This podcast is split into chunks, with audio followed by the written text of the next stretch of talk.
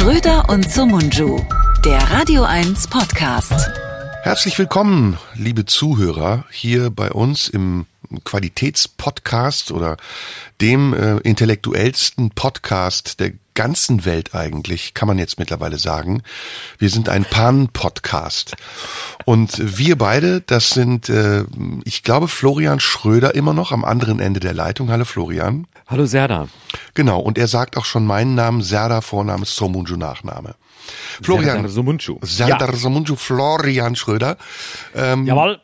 Fangen wir an mit der simpelsten Frage, die es gibt. Ähm, Womit verdienst du dein Geld und kann man davon leben?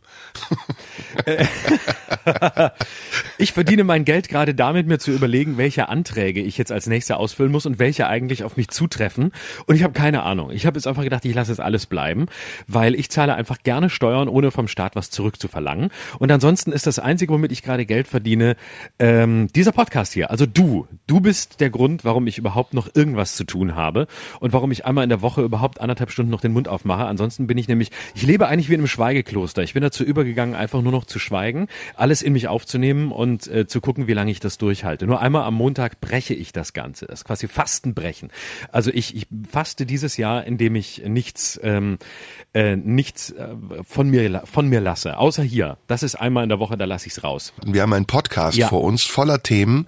Wir sollten heute auch mal wieder auf die aktuelle Lage eingehen. Und du bist, glaube ich, voller Energie und du möchtest bestimmt sofort starten, richtig? Ich möchte sofort starten. Ich habe diverse aktuelle Themen, die ich, über die ich mit dir reden will. Mhm. Fangen wir mit den Nicht-Corona-Themen an, denn darauf müssen wir leider heute mal wieder eingehen. Ich habe gehofft, wir könnten es vermeiden, aber es klappt nicht. Mhm. Ähm, lass uns kurz über die Landtagswahlen sprechen. Ähm, ich möchte gerne die These aufstellen, dass ähm, jetzt gerade in diesen Tagen sich eine Zeitenwende vollzieht. Ähm, die CDU hat bei den Landtagswahlen äh, erstaunlich verloren, wobei so erstaunlich war es gar nicht, nach dieser ganzen Maskenaffäre und allem, was sie sich da haben zu Schulden kommen lassen. Die CDU ist im Grunde genommen ähm, sieht man an dieser ganzen Maskengeschichte doch wieder da, wo sie äh, damals war, als äh, Angela Merkel ähm, Helmut Kohl einen Brief geschrieben hat zur Spendenaffäre in der FAZ damals. Ähm, also im Grunde genommen da, wo sie vor 20 Jahren war. Ähm, es ist noch immer so, dass es Leute gibt äh, in der CDU, die einfach vor allem 250.000 Euro mit irgendwelchen Maskengeschäften verdienen wollen, als sich ihrem Bundestagsmandat zu widmen. Dafür mussten sie jetzt zahlen bei den Landtagswahlen. Ähm, es ist das Jahr, in dem Angela Merkel geht geht. Und jetzt kommt noch ein anderer Aspekt hinzu. Es ist das Jahr, in dem vergangene Woche Jogi Löw seinen Rückzug angekündigt hat. Und diese beiden, ähm, diese beiden Enden äh, bringen mich zu der These, dass wir vor, dem, vor einer Zeitenwende stehen. Ähm, denn Merkel und Löw verbindet ja erstaunlich viel. Sie sind im gleichen Jahr in ihre Posten gekommen, an die Macht gekommen, im Jahr 2005. Sie hatten in den ersten Jahren ihre größten Erfolge. Ähm, sie haben beide von äh, Vorgängern übernommen, die vor allem sich selbst im Blick hatten, nämlich Gerhard Schröder und Jürgen Klinsmann, ähm, die nicht durchgehalten haben, die beleidigt waren, die sich zurückgezogen haben, als es nicht so lief, wie sie wollten. Ähm, und sie sind beide harte Arbeiter. Das heißt, sie haben durchgehalten, sie haben einfach weitergemacht und waren relativ uneitel, mindestens in der Wirkung nach außen. Beide sind aber auch immer unorigineller geworden. Und die Art und Weise, ähm, die Mannschaft zu trainieren, genau wie die Art und Weise zu regieren, haben sich mittlerweile erledigt. Sie sind zu Ende gegangen. Dieses ewige Verwalten und äh, diese Ideenlosigkeit, dieses wir machen es, wie wir es immer gemacht haben, so wie wir damals Weltmeister wurden und irgendwie mal geblieben sind für eine Weile, so machen wir das jetzt ewig weiter. Das ist vorbei. Und bei Merkel sieht man jetzt in der Pandemie, dass es rum ist. Dieses, dieses Verwalten halten geht nicht mehr. Ähm, jetzt zeigt sie ihr Gesicht. Es geht nicht voran. Es passiert gar nichts mehr. Und es gilt hier wie so oft, der Fisch stinkt vom Kopf her. Und deshalb glaube ich, eine gewisse Form des Verwaltungstechnokratismus, der uns in den letzten Jahren im Fußball wie in der Politik äh, ausgezeichnet hat und mittlerweile hat zurückfallen lassen, geht in diesem Jahr zu Ende. Die Landtagswahlen äh, in Baden-Württemberg und in Rheinland-Pfalz ähm, waren ja jetzt nicht wirklich überraschend. Ich ähm, ging davon aus, dass die SPD in Rheinland-Pfalz gewinnt, weil Manu Dreyer ja auch eine, ja, eine der Figuren der Corona-Krise ist, die ein sehr positives Image hat. Ähm, in Baden-Württemberg ist Kretschmann für mich kein Grüner. Kretschmann ist für mich CDU ja. im, im grünen Gewand und ähm, die Leute, die ihn wählen, könnten genauso auch CDU wählen. Da scheitert die CDU, glaube ich, an ihrer eigenen Konturlosigkeit nach ähm, Erwin Teufel und Günther Oettinger. Kam da ja nichts mehr nach. Mhm. Ich sehe es auch so. Es ist ein Zeitenwechsel. Ähm, die Grünen mutieren immer mehr zur neuen Volkspartei. Sie sind es schon. Wir mutieren gar nicht. Ähm, die Grünen bereiten tatsächlich eine Machtübernahme vor, habe ich den Eindruck. Ähm, sie bringen sich in Position. Cem Özdemir wird äh, meiner Meinung nach nach der Hälfte der Legislaturperiode Kretschmann beerben äh, aber auch, auch Habeck und Baerbock sind sich, glaube ich, immer mehr dessen bewusst, dass sie realistische Chancen haben, äh, Kanzler zu werden nach Angela Merkel. Und ob das dann so ein großer Unterschied sein wird, ähm, äh, ein Kanzler der Grünen oder eine Kanzlerin der Grünen im Vergleich zu einer Kanzlerin der CDU, die eigentlich ja fast schon grün-liberal wirkt, ähm, das weiß ich nicht. Also da äh, Zeitenwechsel ja, weil sich die Machtverhältnisse verändern und verlagern und verschieben, aber Politikwechsel glaube ich eher nein. Das kommt sehr drauf an. Ich bin, ich bin gespannt. Was würdest du sagen, wer wird Kanzlerkandidat der, der Grünen? Gute Frage. Ich glaube, es wird Baerbock werden, weil ich mhm. ähm, glaube, dass die, ähm, dass die Kraft der Frauenquote ähm, Habeck es nicht möglich machen wird. Wobei ich glaube, dass die Partei lieber Habeck haben will. Das, ähm, das sagt sie nicht. Ich glaube, dass Cem Özdemir sich im Hintergrund hält, weil er weiß, dass seine Chance noch kommen wird. Und er schielt zunächst mal, ähm, wenn er überhaupt sich in der Regierung sieht, auf einen Sprung von ähm, dem Posten, dem Posten, den er jetzt hat, auf den Außenminister und vielleicht, wie gesagt, ähm, dann zum Ministerpräsidenten Baden-Württembergs, was ihm dann wiederum bei der nächsten Legislaturperiode die Kanzlerkandidatur wahrscheinlich eher garantieren würde. Kompliziertes Manöver, klingt für mich jetzt selbst nicht ganz logisch, aber könnte passieren. Also ich stimme ähm, in verschiedenen Punkten zu, in einigen nicht. Ich glaube, Annalena Baerbock wird die Kanzlerkandidatin. Das muss, das muss sie eigentlich werden, zumal sie sehr ähm, offensiv auftritt und ich finde auch oft sehr kompetent in letzter Zeit und sehr auf den Punkt ist. Im Gegensatz dazu äh, geht Robert Habeck immer mehr so ins, ja, müssen wir mal gucken, wissen wir auch nicht so genau. Und äh, das ist eher so der Bundespräsident in 20 Jahren, der dann die großen Reden halten kann und auch nochmal einen Gedanken hat, weil er gerade schon wieder ein neues Buch geschrieben hat. Also bei Baerbock stimme ich zu. Ich glaube, Cem Özdemir ähm, ist in der Partei nicht so beliebt. Der wird, ich weiß nicht, ob die den zum Außenminister machen. Da gibt es, glaube ich, andere. Das, das glaubt er, dass es für ihn an der Zeit ist. Da glaube ich auch eher, dass er drauf spekuliert und auch weiß, dass er ähm, als jemand, der eher so ein bisschen quer liegt innerhalb der Grünen, wahrscheinlich eher in Baden-Württemberg seinen Platz haben wird. Und ich finde, da passt er auch besser hin. Da kann er Kretschmann beerben und da kann er noch eine gute Zeit haben. Aber ich glaube nicht, dass der in der Bundesregierung, in die Bundesregierung kommen wird. Und ähm, Robert Habeck wird, äh, werden sie irgendein Ministeramt geben. Außenminister können sie nicht, wenn sie, wenn sie den Bundeskanzler stellen oder die Bundeskanzlerin stellen. Aber ich glaube, der wird in die Regierung wechseln.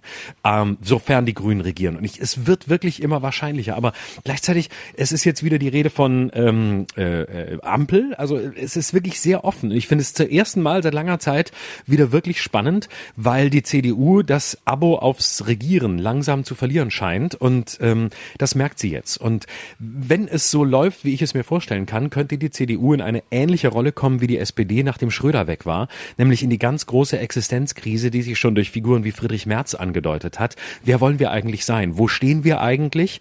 Und wie wollen wir, ähm, wie wollen wir als Partei auftreten? Müssen wir wieder weiter nach rechts? Müssen wir wieder konservativer werden, um die AfD in Schach zu halten?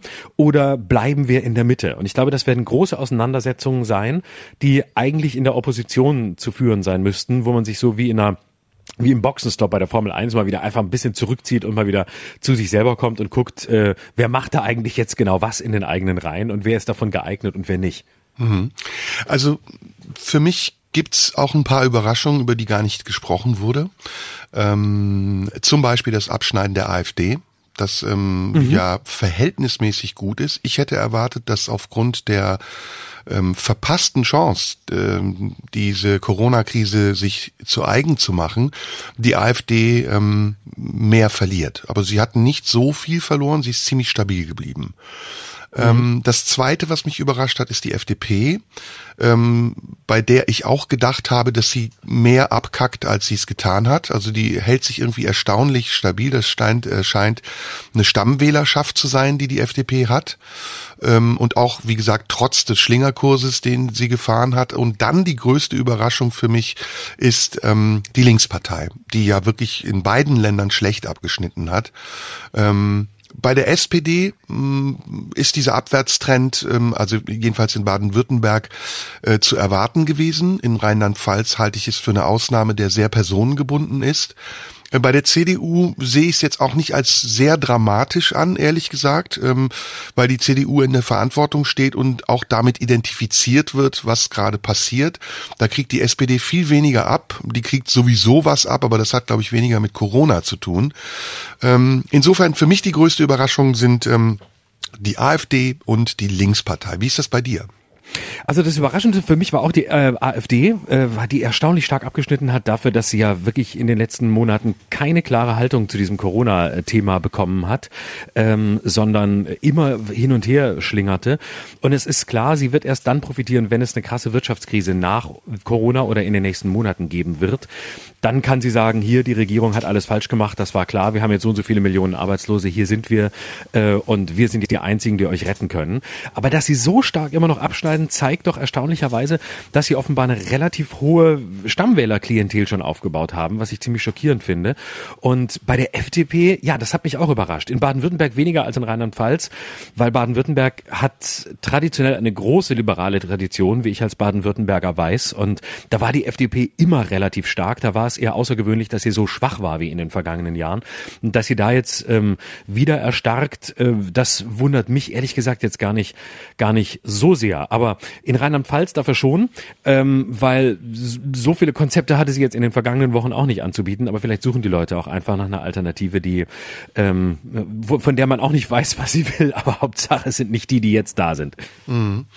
Ja, also die Frage, die du eben gestellt hast, die habe ich mir auch gestellt ähm, und ich kann sie ehrlich gesagt nicht beantworten. Gibt es einen Politikwechsel und wie würde dieser Politikwechsel aussehen? Ähm, ich glaube ja, es wird einen Politikwechsel geben. Ähm, man kann das schwer einschätzen, in welche Richtung das geht. Äh, ich glaube, wir werden wieder konservativer werden oder sagen wir mal die beiden Lager, konservativ, ähm, liberal oder ja, sozialdemokratisch gibt's ja eigentlich gar nicht mehr. Äh, ökoliberal würde ich es jetzt nennen. Die werden sich vielleicht mhm. äh, in der nächsten Legislaturperiode annähern, vereinen, wenn es die Option gibt und keine andere Option, was du, wie ich finde, richtig gesagt hast, denn es gibt ja auch noch die, die die Ampel.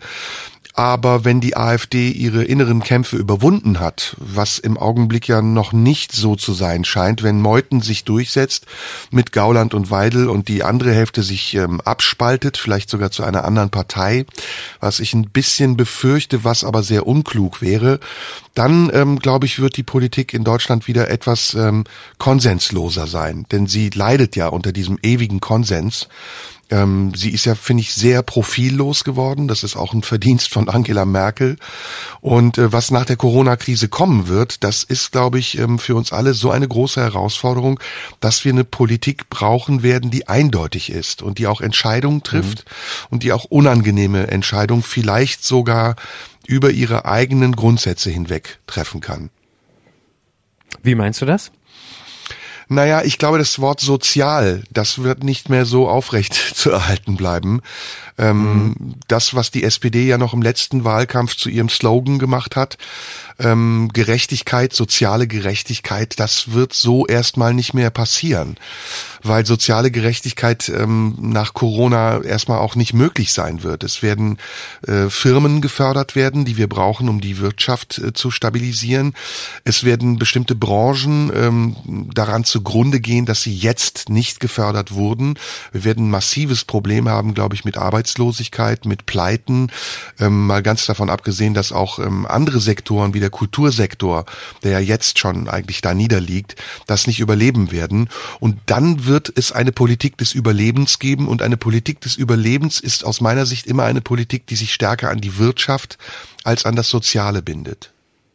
Mhm.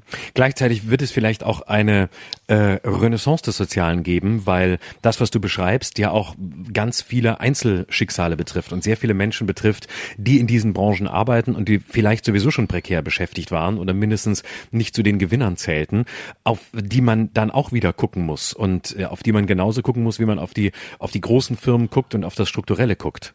Ja, warten wir es ab. Ähm, wir wollen ja heute viele Themen besprechen, deswegen äh, nimm es mir ja. nicht äh, übel, wenn ich jetzt direkt zum nächsten Thema gehe. Ähm, Ja. über das ich unbedingt mit dir sprechen will. Deswegen äh, brechen wir sozusagen hier ab. Wir warten die Entwicklung ab und wir werden immer wieder auch darüber sprechen. Ich denke, das werden die Ja. Themen der nächsten Wochen sein. Ganz schnell Julian Reichelt. Das schmeiße ich mir einfach Oh ja. so durchs Mikrofon Bitte. zu dir rüber. Ja, das, das wollte ich, Ich wusste mit dir es, besprechen. ich wusste es, ich wusste es. ähm, empfinden wir Genugtuung Ähm, oder naja, eher Schadenfreude? ähm, naja, sagen wir so. Ich würde mal folgendes, ich fange ich fang mal ganz bescheiden an. Mhm. In unserer ersten Podcast-Folge haben wir, äh, ich glaube, fast eine Stunde über die Bildzeitung diskutiert.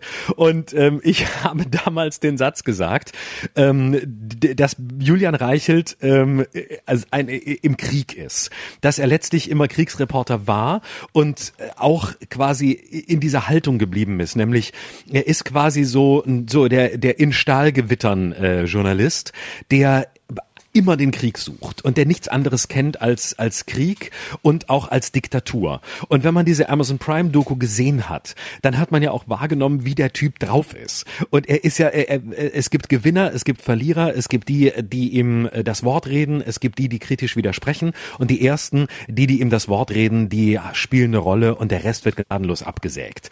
Ähm, es ist ein diktatorisches System, es ist im Grunde so neofeudal und dazu gehört natürlich wie immer bei absolutistischen Herrschern auch, dass sie offensichtlich, wenn die Vorwürfe denn stimmen, ähm, komplett das Gefühl ähm, für den für das verlieren, was die eigene Richtung ist und sich für für unersetzbar und komplett größenwahnsinnig halten und die glauben sich alles rausnehmen zu können. Und die Vorwürfe, dass er jetzt offensichtlich ähm, wenn es stimmt, Frauen ähm, sehr schnell befördert hat, nachdem er sie offensichtlich häufiger mal auf Instagram privat angeschrieben hat und dann auch ähm, irgendwie Techtelmechtel und Affärchen mit ihnen hatte und anschließend ähm, sie auch relativ schnell wieder hat fallen lassen.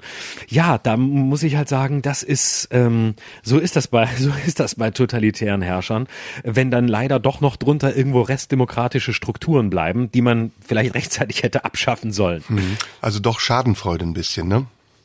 Ja, ich, ich kann mich nicht ganz, ich kann mich nicht ganz dagegen wehren. Ähm, wie gesagt, es ist noch nichts bewiesen und so. Ich, man weiß es nicht, das muss man einpreisen, aber es ist eben so ein Verhalten, ähm, wo ich dann immer denke, das ist, ach, es ist irgendwie auch gut, wenn, wenn sowas dann, wenn solche Leute dann hoffentlich, wenn es denn nachgewiesen ist und wenn es ähm, äh, bewiesen ist, äh, an der richtigen Stelle auch ähm, mal einen Kopf kürzer gemacht Na, werden. Wie empfindest du es? Ja, ich wollte gerade sagen, also Schadenfreude sage ich deswegen, weil wir alle haben ja unsere Leichen im Keller und ähm, die Art und Weise, wie mit diesen Leichen umgegangen wird, das ist eigentlich der Punkt, der mich interessiert. Ähm, die Bildzeitung, ähm, die sonst über Metzelder oder sonst wen, Dieter Wedel, auch ähm, jenseits jeglicher Unschuldsvermutung immer so berichtet, dass man ähm, denkt, okay, der hat's gemacht, die hält sich jetzt komplett zurück. Verständlich, ist ja ihr eigener Mann. Ähm, aber es ist schon so ein bisschen die verlorene Ehre des Julian Reichelt, was da gerade passiert. Und ähm, Absolut. das freut, das freut mich. Also du weißt, du kennst diesen Titel, du weißt, woher dieser Titel kommt. Die verlorene Ehre der Katharina Blum, in der es in diesem Roman Heinrich von Heinrich Böll, genau, Ja. wo es ja um die Bildzeitung geht. Und dass jetzt Genau. Julian Reichelt selbst dran glauben muss und das offensichtlich wird mit ähm, äh, wie viel unterschiedlichem Maß die Bildzeitung misst, wenn es darum geht, ihre eigenen Leute zu schützen, aber andere Leute äh, dem Löwen zum Fraß vorzuwerfen, das ist ja ein, ein, ein schöner Offenbarungseid, den wir eigentlich gar nicht gebraucht hätten, weil wir wissen, dass die Bild eine Scheißzeitung ist. Und auf allen Ebenen, ne? auf allen Ebenen, weil sie ja ähm, auch Julian Reichelt sein eigenes Privatleben bisher geschützt hat, wie das äh, eines eines äh, Hochprominenten. Ähm, der hat ja quasi äh, einen Zaun um sich gebaut und hat alles sofort ähm, äh, in in Anschlag genommen, was irgendwie versucht hat, über sein Privatleben zu berichten. Selbst intern wussten viele gar nicht, wie lebt der Typ. Und jetzt wissen wir möglicherweise auch, warum es so war. Auch, dass der Bildchef selber sein Privatleben so schützt und das anderer permanent an die Öffentlichkeit zieht. Und ich weiß nicht, ob du gesehen hast, was er jetzt ge geschrieben hat. Ähm, er, er sagt ja jetzt, er hat so ein, es gibt so ein internes Schreiben bei Bild, wo er sagt, die Vorwürfe sind falsch. Ich werde mich gegen die wehren, die mich vernichten wollen. Also auch da schon wieder Kriegsmetaphorik, ne? die mich vernichten wollen, sich selbst zum Opfer machen. Ähm, also ne, also sonst wollen sie andere vernichten, aber wehe, es trifft ihn selbst. Ähm, und zwar, die mich vernichten wollen, weil ihnen Bild und alles, wofür wir stehen, nicht gefällt. Also äh, das ist wirklich die schlechteste Politikermanier, die man sonst Leuten aus dem politischen Geschäft vorwirft, nämlich, naja, die Zeitung mögt ihr halt nicht und äh, entsprechend wollt ihr jetzt mich fertig machen. Die über mich schreiben, ohne mich vorher anzuhören, was die Bild ja immer tut. Ne? Mhm. Gerade Christian Drosten wurde ja letztes Jahr sogar innerhalb von 50 Minuten zwischen Mail-Absendung von Philipp Piatow und dessen Antworten sehr ausführlich angehört. Also die über mich schreiben, ohne mich vorher anzuhören, weil meine Antworten ihnen noch nie gepasst haben. Genau. Mhm. Und das ist wirklich, es ist eine, das könntest du dir nicht schöner ausdenken. Jeder einzelne Satz von Julian Reichelt ist quasi das Gegenteil von dem, was die Bildzeitung die ganze Zeit tut. Und damit kommen wir nämlich zu einer Sache, die mich unglaublich geärgert hat und immer noch ärgert und zunehmend ähm, ärgert. Das ist nämlich die Rolle der Medien in der Corona-Krise. Und ähm, ich habe gestern ein Beispiel gepostet dafür, wie die Bild äh, mit, mit den Ängsten der Menschen spielt und sie zum einen schürt und zum anderen beschwichtigt. Ähm, da stand da nämlich ganz groß auf der Titelseite in gelb-rot-schwarzen Buchstaben, welche Symbolik das auch immer sein soll, ähm, Corona-Zahlen werden zu Ostern explodieren. Das ist, ähm, die haben da eine Meldung des RKI aufgenommen, wo eine Hochrechnung gemacht wurden ähm, mit den derzeitigen Werten. Und ähm, da hat dann, glaube ich, Wieler gesagt, wenn das so weitergeht, dann werden wir zu Ostern die Corona-Zahlen haben, äh, die wir mindestens im Herbst hatten. Und wenn äh, es noch schlimmer wird, dann wird das explodieren. Mal abgesehen davon, dass nach einer Explosion nichts übrig bleibt und diese Überschrift eigentlich Quatsch war ähm, hat mich geärgert, dass dann darunter wieder stand, ähm, Urlaub auf Malle wieder möglich. Also auf der einen Seite, wie gesagt, ähm, agiert die Bildzeitung mit, mit Schreckensnachrichten. Meistens sind das ja auch Clickbaits, weil wenn man dann diese Nachricht liest, rauskommt, es ist gar nicht so schlimm, wie man dachte. Und auf der anderen Seite schürt sie die Wut, den Groll der Bürger, die nach einem, einem Jahr äh, Corona-Krise jetzt einfach durch sind und nicht mehr wollen und nicht mehr können. Und das sind nicht nur noch die Unvernünftigen, die es am Anfang waren, sondern das sind viele Leute auch jetzt, die aus der Mitte der Gesellschaft kommen. Und ich weiß nicht, ob du es gesehen hast, ähm, Sascha Lobo hat ähm, eine ganz tolle Kolumne geschrieben vor mhm. anderthalb Wochen im Spiegel, war dann zu Gast mhm. bei Markus Lanz, hatte wirklich einen atemberaubend guten Auftritt. Zusammen übrigens auch mit dem hervorragenden Markus Lanz, den ich hier echt mal ausdrücklich loben muss. Der hat in den äh, letzten Wochen wirklich sehr, sehr gute Sendung gemacht.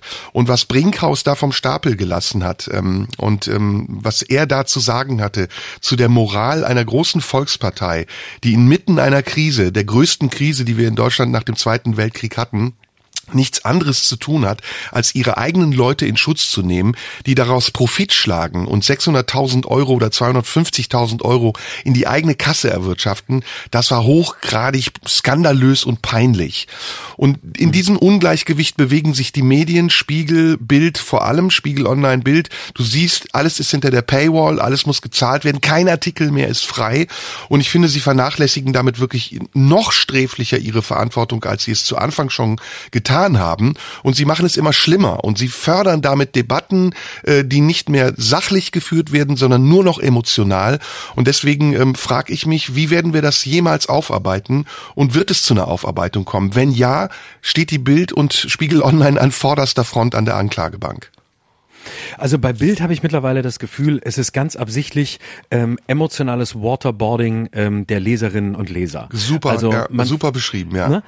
Das ist Journalismus äh, der Bild mittlerweile und einiger anderer Online-Medien auch. Also genau das, was du beschreibst, nämlich äh, den Leuten quasi den Kopf unter Wasser und wieder raus und wieder unter Wasser. Ja, bald dürft ihr wieder nach Male fahren. Nein, es wird so schlimm wie nie zuvor. Also nach einem Jahr ähm, das Spiel mit zu Ende gehenden Kräften und damit im Grunde das bewusste in Kauf nehmen einer ganz gefährlichen Radikalisierung ähm, äh, der Gesellschaft, die zum Glück bisher ausgeblieben ist.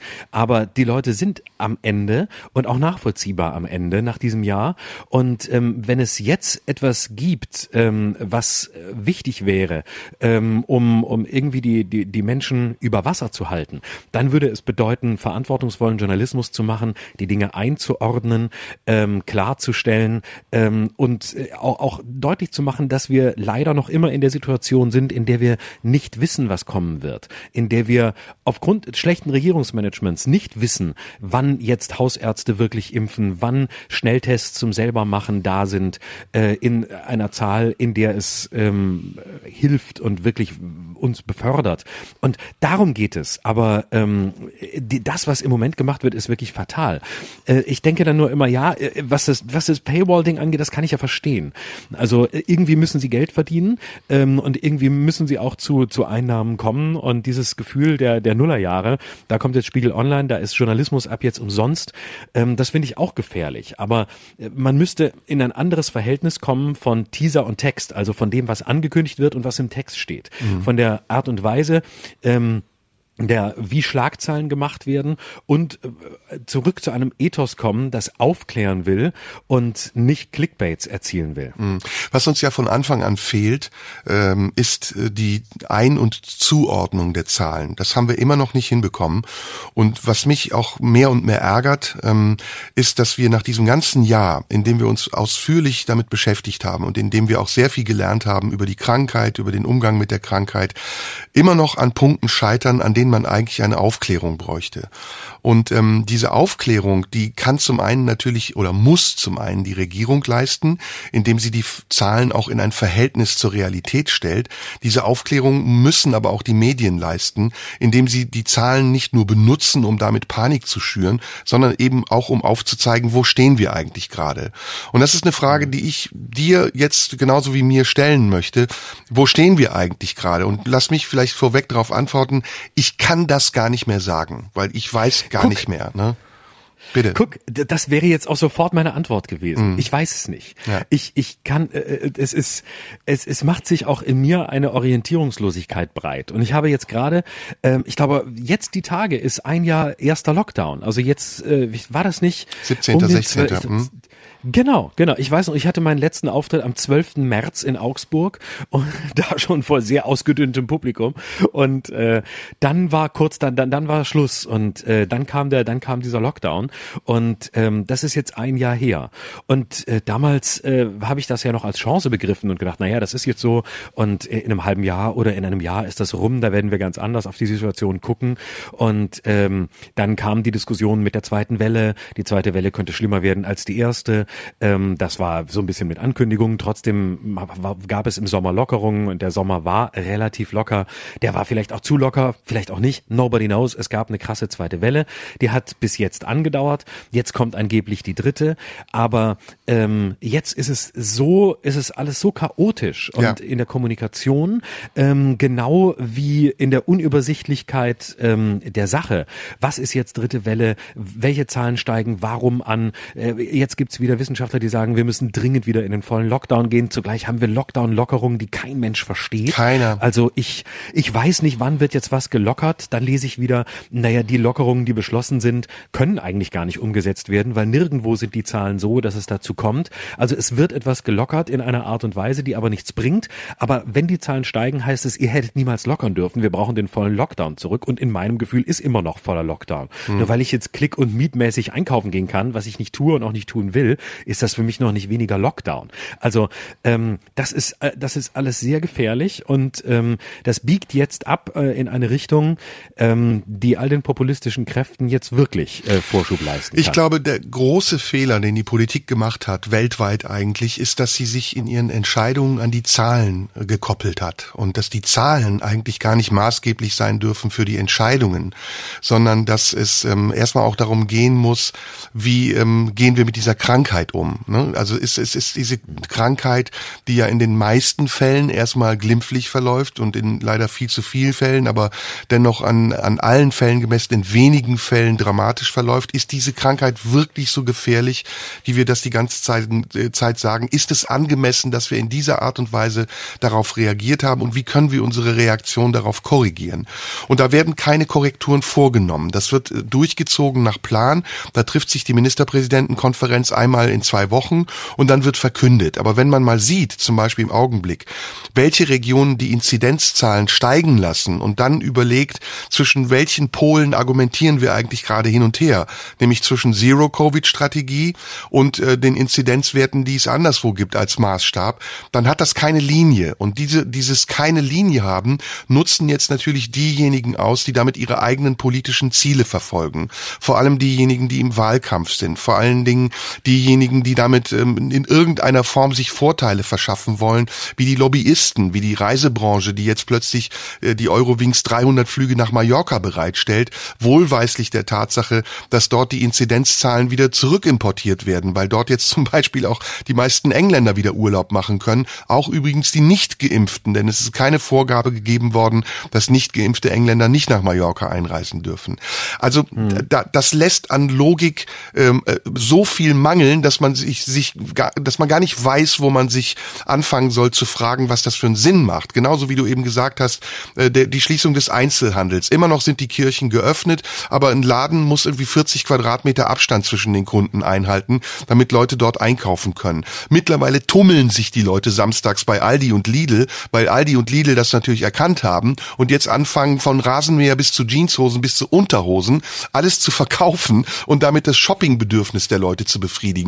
Und da tummeln sich wirklich die Leute Nase an Nase. Auch das macht keinen Sinn. Der Umgang mit der Kulturbranche, wo seit, seit Monaten drüber gestritten und gesprochen wird, leider zu wenig von Seiten der Kulturschaffenden.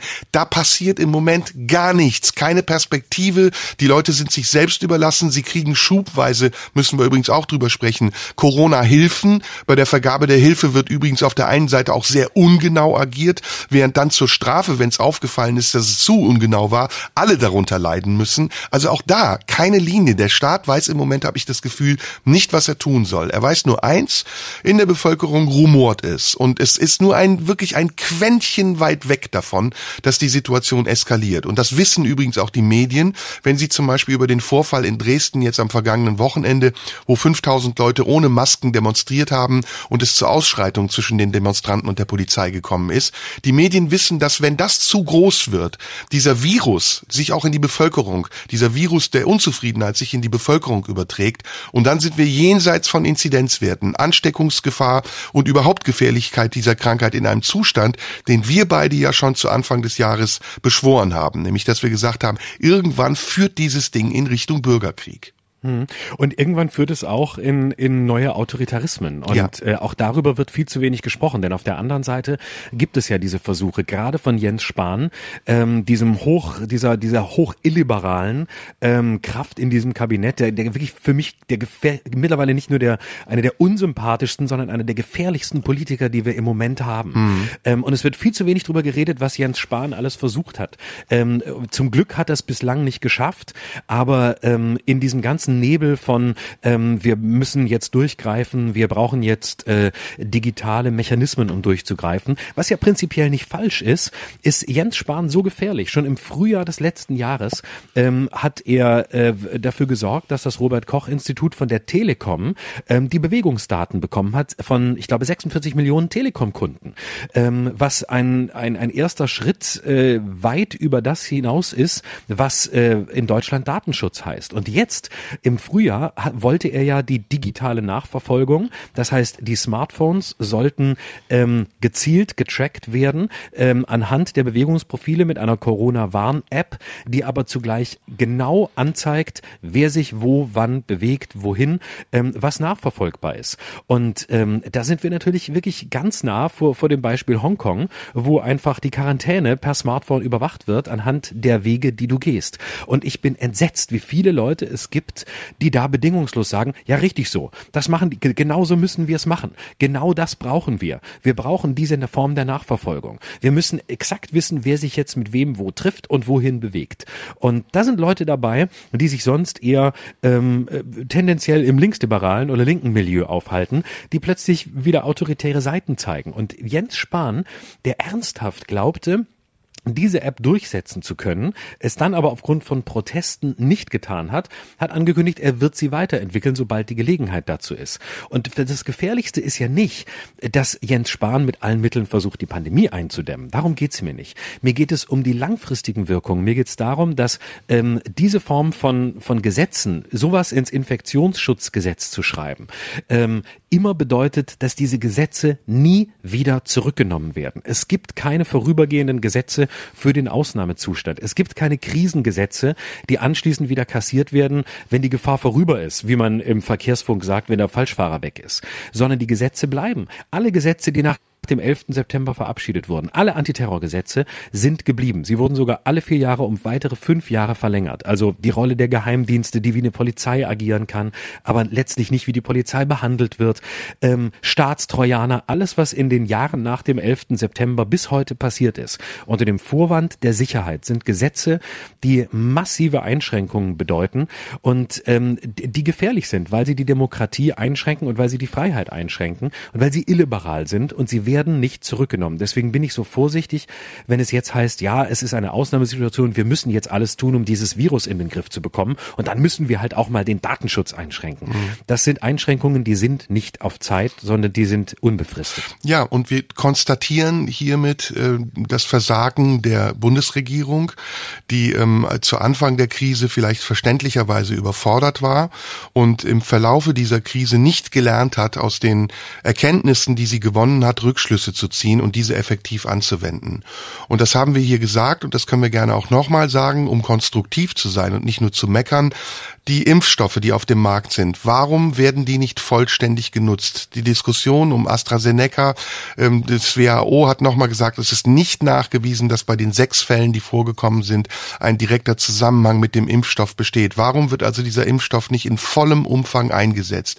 Warum wurden überhaupt Impfstoffe in so geringen Massen gekauft? Warum dauert es so lange, bis geimpft wird? Was ist mit den Schnelltests? Warum kommen die jetzt erst massenweise auf den Markt? Warum werden sie überhaupt verkauft? Mit wem hat man da einen Deal geschlossen? Warum wird das nicht umsonst kostenlos jedem zur Verfügung gestellt? Nicht nur zweimal die Woche, sondern be bei Bedarf zweimal am Tag oder so oft wie möglich. Warum werden Masken zur Pflicht, die dann wieder verkauft werden können? Damit öffnet man dem Schwarzmarkt Tor und Tür. Also, warum sagt der Gesetzgeber da nicht wiederum auch, wir finanzieren, wir subventionieren diese Masken mit staatlichem Geld, damit jeder, der eine FFB2-Maske tragen muss, diese auch bekommt und sie hat. Und das sind alles Punkte, also bis hin zu denen, die ich eben genannt habe, den Regeln, den Inzidenzwerten, die zum Maßstab gemacht worden sind, und zwar äh, dann einmal bundesweit, dann wieder regional, so dass zum Beispiel Pirmasens heute mit einem Inzidenzwert über 100 sich äh, dagegen weigern kann, den Einzelhandel zu schließen, und zwar mit einer plausiblen Begründung, weil nämlich von diesem Inzidenzwert über 100 44 Prozent in Kindergärten und Kitas vorkommt und die eigentliche Bevölkerung davon gar nicht betroffen ist. Aber warum sagt dann der Gesetzgeber eben nicht direkt im Vorhinein. Die Gemeinden, die Behörden der Kreise können das selbst entscheiden anhand der Daten, die sie haben. Da geht's hin und her und es ist zum Spielball der Politik geworden und wie gesagt auch für diejenigen, die sich profilieren wollen anhand dieser Krise, dass alles, was auftaucht, jedes Thema, was die Medien, ich muss wieder auf die Medien zu sprechen kommen, die diese Diskussionen initiieren, jedes Thema, was die großen Medien initiieren, sofort in der Politik dazu führt, dass eine hastige, schnelle Reaktion gefunden gefunden wird, die erstmal für einen kurzen Zeitraum effektiv ist, aber langfristig gar nichts bringt. So wie dieser ganze Lockdown, den wir seit November haben, maximal dazu geführt hat, dass wir bei einem Inzidenzwert von 58 angekommen sind und dann natürlich, weil die Leute satt sind, weil die Leute keine Lust mehr haben, zu Hause zu sitzen und permanent Angst zu haben, die Zahlen wieder steigen. Also muss man jetzt neue Lösungen finden und ich gebe dir recht, die Kanzlerin wirkt so, als wäre sie durch, als würde sie nur noch auf den September warten. Jens Spahn der übrigens zu dem nächsten großen Thema führt, worüber ich mit dir heute noch unbedingt sprechen will, äh, mhm. macht eine fatale, eine schlechte Politik, die schlechter nicht sein kann und er lügt die Leute auch noch dazu an. Übrigens will ich heute mit dir über das Thema Lügen sprechen. Und es ist skandalös, dass der Gesundheitsminister, der seiner eigenen Bevölkerung sagt, bleiben Sie zu Hause, Treffen Sie nicht mehr als eine Person aus einem, aus einem anderen Haushalt. Vermeiden Sie Reisen. Sich bei einem Empfang mit Leuten trifft und sich dann mit Corona ansteckt und nicht die Konsequenz daraus zieht zu sagen, sorry, ich habe da einen Fehler gemacht, ich bin der Falsche für dieses Amt und damit die gesamte Glaubwürdigkeit seiner eigenen Politik, aber auch die Politik der Regierung in Frage stellt und dass dann die Menschen und wir sind nicht die Wutbürger, die auf der Straße stehen und sagen, Corona gibt es nicht, dass dann die Menschen in der Mitte der Bevölkerung irgendwann zu Grollbürgern werden, wie es ja Sascha Lobo sehr schön geschrieben hat, das ist doch total logisch und nachvollziehbar. Und es ist unglaublich schade, weil ich glaube, dass diese Krise für uns alle auch eine Chance gewesen wäre, zu lernen, wie Solidarität funktioniert. Aber wenn unsere Regierung nicht mit ihrer eigenen Bevölkerung solidarisch ist, wie soll dann die Bevölkerung mit ihrer Regierung solidarisch sein? Ja, und eigentlich ist das ja die Verabredung einer Krise, nämlich dass sich das Volk oder die Menschen, ein Land, eine Bevölkerung ähm, hinter der Regierung versammelt, ähm, in dem großen Vertrauensvorschub, wir glauben, dass ihr uns gut durch diese Krise bringt. Deswegen sind Krisenzeiten Regierungszeiten, deswegen sind Krisenzeiten ähm, Phasen, in denen ein großer Vertrauensvorschuss von Seiten der Bevölkerung gewährt wird. Genau das war jetzt auch wieder der Fall. Das gleiche war auch nach dem 11. September 2001 äh, der Fall, dass man wusste, wir sind sind in einer Ausnahmesituation, in denen ähm, Menschen jenseits der Politik ähm, nicht navigationsfähig sind und wir vertrauen auf die Navigationsfähigkeit einer Regierung. Und wenn in so einer sensiblen Phase, ähm, in der quasi Kredit gewährt wird von Seiten der Bevölkerung, die Regierung so versagt wie jetzt, dann ist das wirklich gefährlich, weil das sind die großen Momente ähm, der, der Enttäuschung. Und Jens Spahn ist das beste Beispiel dafür, wie man auf gar keinen Fall agieren kann, ähm, weil er nämlich auf der einen Seite ähm, genau das macht, was du sagst, nämlich zu einem Dinner geht, dazu noch zu einem Spendendinner, äh, wo man maximal 9.999 Euro für die CDU, also für Jens Spahn spenden soll, ähm, weil ab 10.000 Euro braucht es eine Spendenbescheinigung. Und das ist alles so widerlich, das, das ist, ist alles so widerlich, klein. Ja, ja. Das ist alles so, ich denke wieder, ich Spendenaffäre CDU, es ist wieder 1998, die haben nichts gelernt, diese Vollidioten. Ja. Und dann passiert passiert genau sowas. Ja. Und, und dann kommt und dann kommt einer wie Jens Spahn und möchte dann noch unterbinden, dass Journalisten recherchieren, äh, wie seine äh, wie, wie seine 4 Millionen Villa ähm, finanziert ist. Und er lässt sie auch noch finanzieren von der Sparkasse Westmünsterland, wo er mal im Verwaltungsrat saß. Und ich bin der Erste, der sagt, ja, lass Jens Spahn wohnen, wie er will. Ähm, ich habe wirklich, ich neide ihm nichts. Und wenn er eine wunderschöne Villa in Dahlem hat oder an irgendeinem See in Potsdam oder auf Sylt und die kostet 10 Millionen, von mir aus die alte Göring-Villa auf, äh, in, bei Wenningstedt auf Sylt, wenn er die kauft für, für 12 Millionen oder was die kostet, er soll alles machen. Er soll alles haben, was er will. Und er soll sich äh, hässliches Gold rein pflanzen lassen und äh, montieren lassen und Marmorstein, alles, bitte. Er soll leben, wie er will. Aber es muss legitim sein, dass Journalisten nachfragen, wenn ein Politiker in diesem Amt, auf dieser Höhe ähm, der Karriere und in dieser Situation, in der er der wichtigste Minister ist, nachfragen, wie kommt es, dass ausgerechnet eine Sparkasse den Kredit finanziert, in der der Mann mal eine Rolle gespielt hat. Das darf, das ist Journalismus, das ist äh, Pressefreiheit in einer Demokratie, danach zu fragen. Und wenn alles fein ist, ist alles fein, dann wird ihm ja nichts passieren. Mhm. Aber dass er unterbinden will, dass Journalisten beim Grundbuchamt äh, nachfragen und jetzt auch noch unterbinden will, dass das Grund Grundbuchamt Auskünfte gibt und seine Anwälte auf diese Journalisten hetzt, das ist ein hoch illiberales Verständnis. Und man ja. kann wirklich nur beten, äh, dass dieser Mann nicht in höhere Ämter kommt. Und ich sage jetzt auch auf die Gefahr hin, dass es kabarettistisch klingt, der Typ ist Viktor Orban näher als der CDU. Ja, das sehe ich auch so. Ähm, und ganz abgesehen davon äh, finde ich das Verhalten der CDU in diesem Fall, also auch im Fall Spahn, genauso wie in allen anderen Fällen der letzten Wochen, mehr als skandalös. Und ähm, wie gesagt, ich will da gar nicht jetzt in Richtung Wutbürger gehen und mich über eine Regierung aufregen, weil ich das ähm, erstmal sehr einfach finde, nicht in der Verantwortung zu stehen und anderen etwas vorzuwerfen. Aber andererseits klingt es mir auch zu sehr und äh, zu stark nach AfD. Aber trotzdem, ähm, es gibt da auch Fragen, wo ich mich, wo ich selber denke, warum wird das nicht öffentlich besprochen? Warum, warum kann so ein Typ wie Brinkhaus bei Lanz sitzen und dann sagen, naja, wir haben intern gesprochen, das Ding ist jetzt geklärt, die, die treten zurück, damit hat sich das. Nein, damit hat sich das nicht nicht. Jeder kleine Mann, ja, der muss für eine Knolle, die er bekommt, für ein Knöllchen seine 15 Euro zahlen und wenn er die nicht zahlt, dann wird das zu 35 und irgendwann hat er einen Strafbefehl zu Hause liegen. Dieses Geld zum Beispiel, das allererste, was passieren muss, ist, dass das Geld, was mit diesen Masken gemacht wurde, zurückgezahlt wird, ja, und zwar auf Heller und Pfennig und öffentlich, dass die Bevölkerung sieht, dass diese Leute dieses Geld nicht einfach behalten können und sich das so leicht machen, ja gut, ich trete zurück, der Rest ist mir egal, sondern dass sie dafür auch massiv bestraft werden, ja, so dass wir als Bevölkerung das auch mitkriegen, dass eine Regierung sich darum kümmert, dass Gerechtigkeit existiert. Und davon ist Jens Spahn, davon ist die CDU, davon ist aber auch die SPD weit entfernt. Und ich weiß noch nicht mal, ob die anderen Parteien überhaupt in die Nähe kommen. Wir haben im Moment wenige Parteien, denen ich das zutraue, diese Krise wirklich aufrichtig zu meistern und, und praktikable Lösungen anzubieten. Auch die FDP, die schwadroniert irgendwas von, äh, macht wieder alles auf und zwei Wochen später sagt sie, macht's wieder, wieder dicht. Wir sind natürlich auch alle überfordert, das ist klar. Aber auch damit könnte man souverän umgehen. Man könnte auch mit der eigenen Überforderung übrigens öffentlich souverän umgehen. Das tun die aber nicht. Das haben wir hier auch schon oft gesagt. Die, die Politik vermittelt uns im Moment den seltsamen Eindruck, das Ding im Griff zu haben. Wenn ich Söder höre oder wenn ich Merkel höre oder wenn ich, wenn ich den ähm, Müller höre oder wen auch immer, dann habe ich immer das Gefühl, die wissen irgendwas, was die uns nicht sagen. Ja, die und, und die, die lachen dabei so komisch, als würden sie das auch ausnutzen, um, um uns in eine Situation zu bringen, in der wir machtlos sind. Und das ist das Allerschlimmste, was mich am meisten ärgert, ist, dass ich zwischendurch mich selbst höre und denke, Alter, ich höre mich an wie Attila Hildmann. Ja, also es, und, ja, ja. und es ist tatsächlich viel Wahres, also ich muss es leider zugeben, es ist tatsächlich viel Wahres an der anfänglichen Corona-Kritik dran gewesen, mal abgesehen davon, dass sie wahnhaft war und dass sie abgedriftet ist und dass sie überzogen und übertrieben und viel zu sehr in der Nähe von politischen Strömungen war, mit denen ich nichts zu tun haben will. Aber es gibt Aspekte an der anfänglichen Corona-Kritik und zwar Sinnhaftigkeit des Lockdowns, äh, äh der Ruin des Einzelhandels, der Umgang mit den ganzen äh, Kulturschaffenden, die berechtigt sind. Und da muss man, und das tue ich übrigens auch, und da habe ich überhaupt kein Problem mit, auch im Nachhinein sagen, ja, da lagen wir vielleicht falsch mit unserer anfänglichen Einschätzung der Situation und vielleicht haben wir auch ein bisschen zu viel mitgemacht und mit uns auch mitmachen lassen.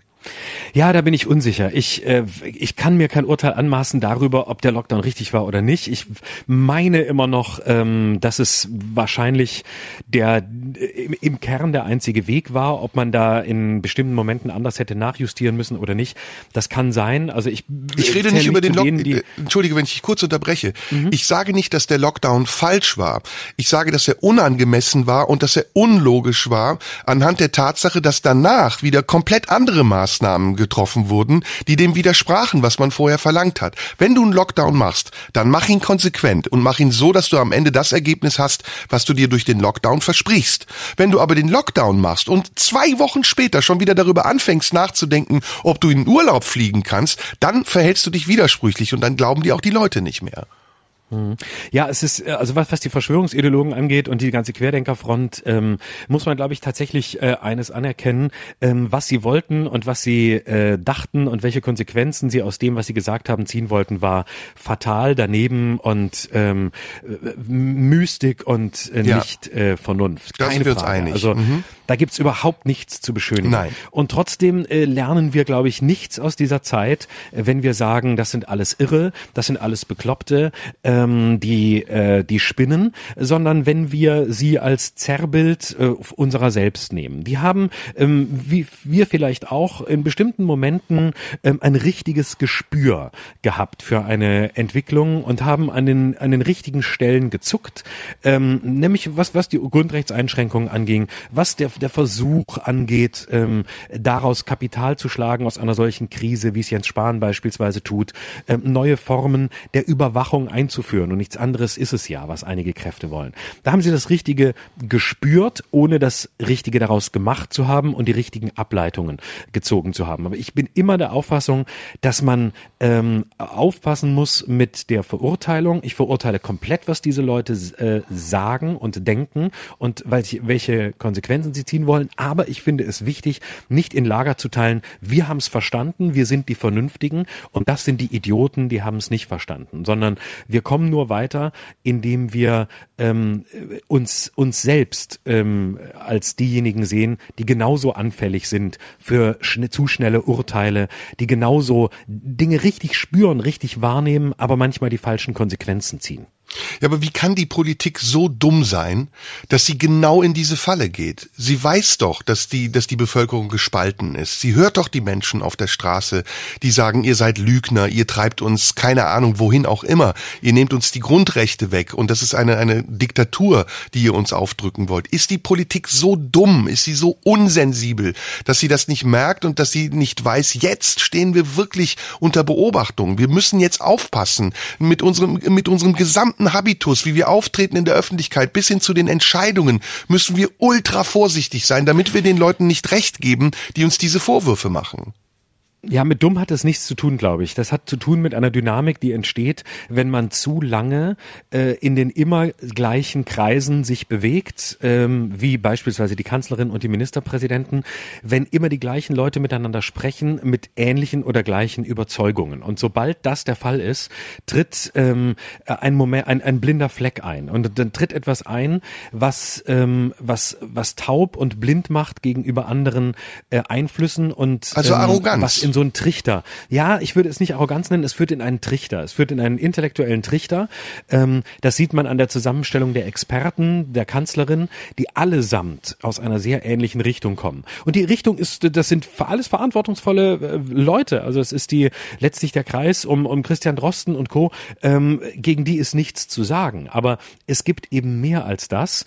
Und ähm, wenn man am Ende nur noch Leute um sich schart, die das sagen, was man hören will, dann wird man genauso genauso urteilsunfähig, wie wenn man sich jede Meinung anhört. Und es ist sicher schwer, da einen Kompromiss zu finden, aber dieses sich umgeben mit Menschen, die die eigenen Gedanken und die eigenen Ideen letztlich nur repetitieren oder das vorausdenken, wovon man sowieso schon wusste, dass es richtig ist, äh, das ist gefährlich. Und äh, das, das führt zu einer, das führt zu einer Enge und zu einer Unfähigkeit, auf der Höhe der Zeit zu navigieren und auch nochmal neu äh, zu denken und nochmal äh, vielleicht das Ruder rumzureißen nach einem halben, nach einem Dreivierteljahr. Da findet, es findet einfach keine Selbstüberprüfung mehr statt. Aber ich finde es trotz, ich muss es wiederholen und dir auch widersprechen, ich finde es trotzdem dumm und ich finde es nicht nur dumm, sondern auch arrogant und es ist verlogen noch dazu. Also wenn du, ich komme nochmal auf Brinkhaus, den unsäglichen Auftritt von Brinkhaus bei Lanz zu sprechen, der sich wirklich dahinsetzt und Sascha Lobo sagt, ähm, mehr als der Regierung Versagen zu werfen, vorzuwerfen, könne er ja nicht.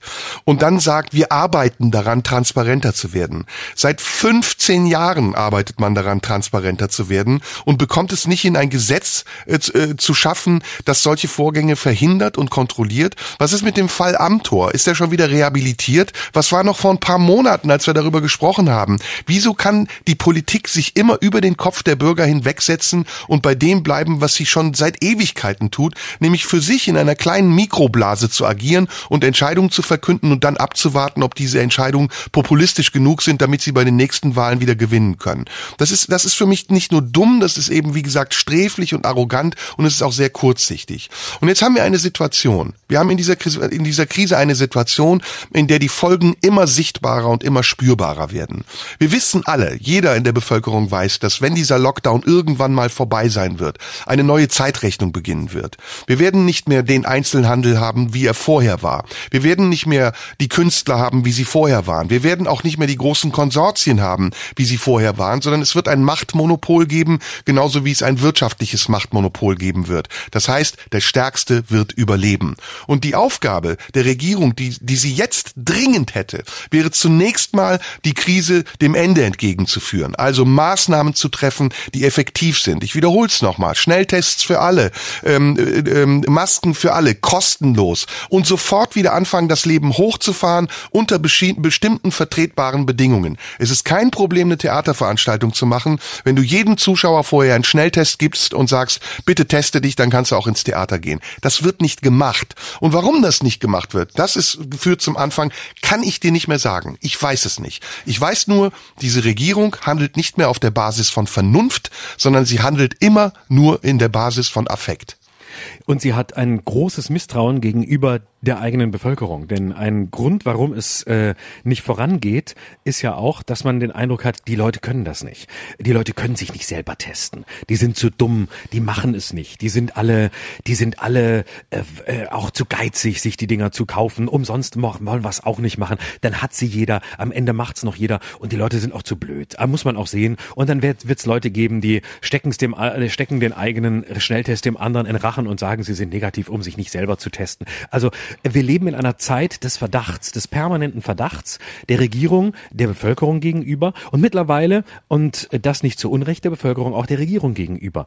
Und das halte ich für die größte Gefahr. Das Zeitalter des Verdachts, in dem es nur noch äh, die Rechnung mit dem Negativsten gibt, mit dem Schlimmsten, mit dem Schlechtesten. Ja, die Leute werden, die, sobald wir irgendwas öffnen, werden die Leute das ausnutzen. Äh, sie werden äh, sich über, über Regeln hinwegsetzen. Also ähm, äh, es ist im Grunde eine Mischung aus der unfähige Bürger und ähm, der, äh, der, der korrumpierte oder korrumpierbare Bürger.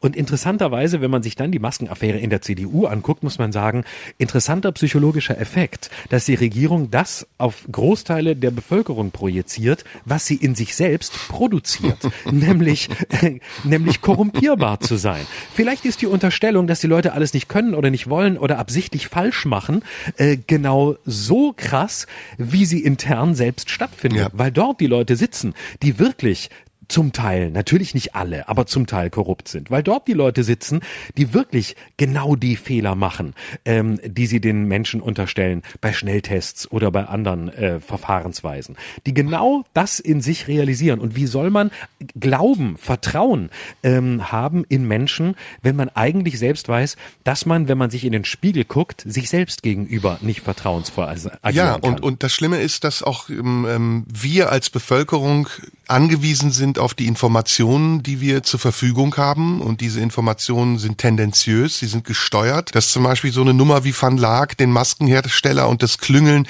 der nordrhein-westfälischen Landesregierung, allem voran von Armin Laschet, äh, mit dieser Firma äh, zwar öffentlich geworden ist, aber nicht für einen öffentlichen Aufschrei gesorgt hat, für eine, für eine große Empörung gesorgt hat, die es unmöglich gemacht hätte, dass dieser Mann zur Belohnung auch noch CDU-Vorsitzender wird und vielleicht sogar Kanzlerkandidat und vielleicht sogar auch Kanzler, das ist Ausdruck einer, einer Struktur, eines, eines, sagen wir es mal mit dem, unserem Lieblingswort, eines strukturellen Problems, das wir zurzeit in unserer Demokratie haben. Und diese Demokratie wird gesteuert von sehr unterschiedlichen Kräften. Sie liegt aber nicht mehr einzig und allein in der Hand der Bevölkerung. Und das ist ein großes Problem. Und das wird viel größer noch werden in den nächsten Monaten. Also bei Van Laak habe ich gedacht, solange Johannes Bekerner dafür Werbung macht, ist alles in Ordnung. Ja, da habe ja. ich, muss ich sagen, da, da bin ich natürlich, da bin ich alt, da bin ich alter Kerner-Fan und da kann alles so gesteuert sein, wie es will. Solange Johannes irgendwo sitzt, weiß ich, da ist auf jeden Fall Seriosität. Wo ja. Johannes ist, da ist das gute Gewissen nicht weit entfernt. Sag mal, du hast äh, sicher noch andere Themen, oder? Also dieses leidige Thema haben wir jetzt durch, finde ich. Ja, das ist jetzt, haben wir jetzt ausführlich besprochen, aber es musste auch mal wieder sein. Wir ja. haben die letzten Wochen gar nicht mehr drüber geredet ja. und ähm, deswegen war es auch mal, war es jetzt auch Fühlte mal sich auch gut an, ähm, war, war sehr eruptiv tut, und war sehr eruptiv. Ja, ja. genau, war sehr eruptiv, wenngleich ich sagen muss, ähm, dass ich immer noch zurückschrecke und raus bin in dem Moment, in dem der Begriff fällt, die Medien sind gesteuert. Ähm, ah, da, da bin ich immer vorsichtig, weil ich glaube, dass da soll, mit dem Begriff sollte man sehr vorsichtig sein, weil es zu viele andere Länder gibt, in denen das auf viel dramatischere Weise wirklich der Fall ist. Und ähm, davon sind wir in meinen Augen zum Glück immer noch weit entfernt, auch wenn wir bei der Bildzeitung ähm, durchaus Tendenzen gehen, die sehen, die voll in diese Richtung gehen ich sage es auch nicht prinzipiell, ich sage nicht, alle Medien sind gesteuert, aber es gibt genauso wie es in anderen Branchen Konsortien gibt und Lobbys, auch bei den Medienlobbys und die berichten im Moment nicht wirklich äh, besonders fair über diese ganze Geschichte. So, äh, du hattest noch ein Thema. Ich ähm, habe äh, auch noch was. Ähm, du wolltest über Lügen sprechen. Ich habe noch, ich habe noch was, was äh, Kleines, weil äh, wollte ich eigentlich schon am Anfang drüber reden, weil wir ja über ähm, die Abgänge dieses Jahres gesprochen haben. Angela Merkel geht, Jürgen Löw geht und jetzt geht auch Dieter Bohlen. Ähm, und äh, das, das ist ja, also es ist wirklich das Jahr einer Zeitenwende, weit übers Politische hinaus. Ähm, was kann, was passiert jetzt? Was, was kann jetzt noch kommen? Übernimmt der Wendler DSDS? Kommt Adela Hildmann zurück und übernimmt? Ähm, wo entwickelt sich RTL hin? Also die, die müssen jetzt irgendwie auch mit der Bildzeitung Schritt halten. Was ist los, wenn Dieter Bohlen weg ist? Was sagst du? Naja, RTL hat ja sowieso schon wieder umstrukturiert, wie ich gehört habe. Ähm, mit dem Weggang von äh, ähm, Anke Schäferkort ist ja da, ähm, gab es ja da einen Machtwechsel. Keiner weiß, warum dieser Machtwechsel stattgefunden hat. Die Zahlen ähm, von RTL gehen seit Jahren stetig runter und so ein Format wie DSDS, was seinerzeit das Format für die Zielgruppe war, ist eben älter geworden. Und ähm, nicht nur Dieter Bohlen mit seinen 65 entspricht nicht mehr dem, was der Sender nach außen verkörpern will, jung, dynamisch zu sein und am Puls der Zeit, ähm, sondern auch die Formate, die dieser Sender mittlerweile absendet. Gibt ja kaum neue Formate, gibt ja nur noch Wiederholungen von einmal ähm, erfolgreichen Formaten. Das X nächste äh, Island-Format, auf dem Z-Promis sich gegenseitig einen Finger in Arsch schieben. Ähm, also da, da weiß der Sender, so können wir nicht überleben. Und deswegen glaube ich, wird da jetzt von Seiten der Neuen, die in diesen Sender eindringen und die kommen aus unterschiedlichen Richtungen, ähm, ein, ein Wechsel vorbereitet. Ein Programmwechsel, der den Sender zukunftsfit und fähig machen soll und der ihn konkurrenzfähig halten soll. Und Dieter Bohlen, der ja jetzt auch klagt gegen RTL, der merkt, wie es ist, wenn man als großer großer Player dann irgendwann auch mal abgeschossen wird. Und ähm, ich denke, es wird so sein, dass sich das Format ähm, auflösen wird. Deutschland sucht den Superstar war nie eigentlich ein Format, was ähm, was sich dauerhaft getragen hat. Es war Quotenrenner, ja, am Anfang besonders, aber die Absicht war ja von Bertelsmann eine ganz andere. Die Absicht, die mit DSDS verfolgt wurde, war ja ähm, spartenübergreifend Dauerbrenner zu schaffen. Also zu zeigen, wie dreist eigentlich die Musikindustrie sich ihre Stars erfindet und dann zu demonstrieren, wie sie mit einem erfundenen Star ein Produkt so weit bringen kann, dass die Zuschauer es auch kaufen.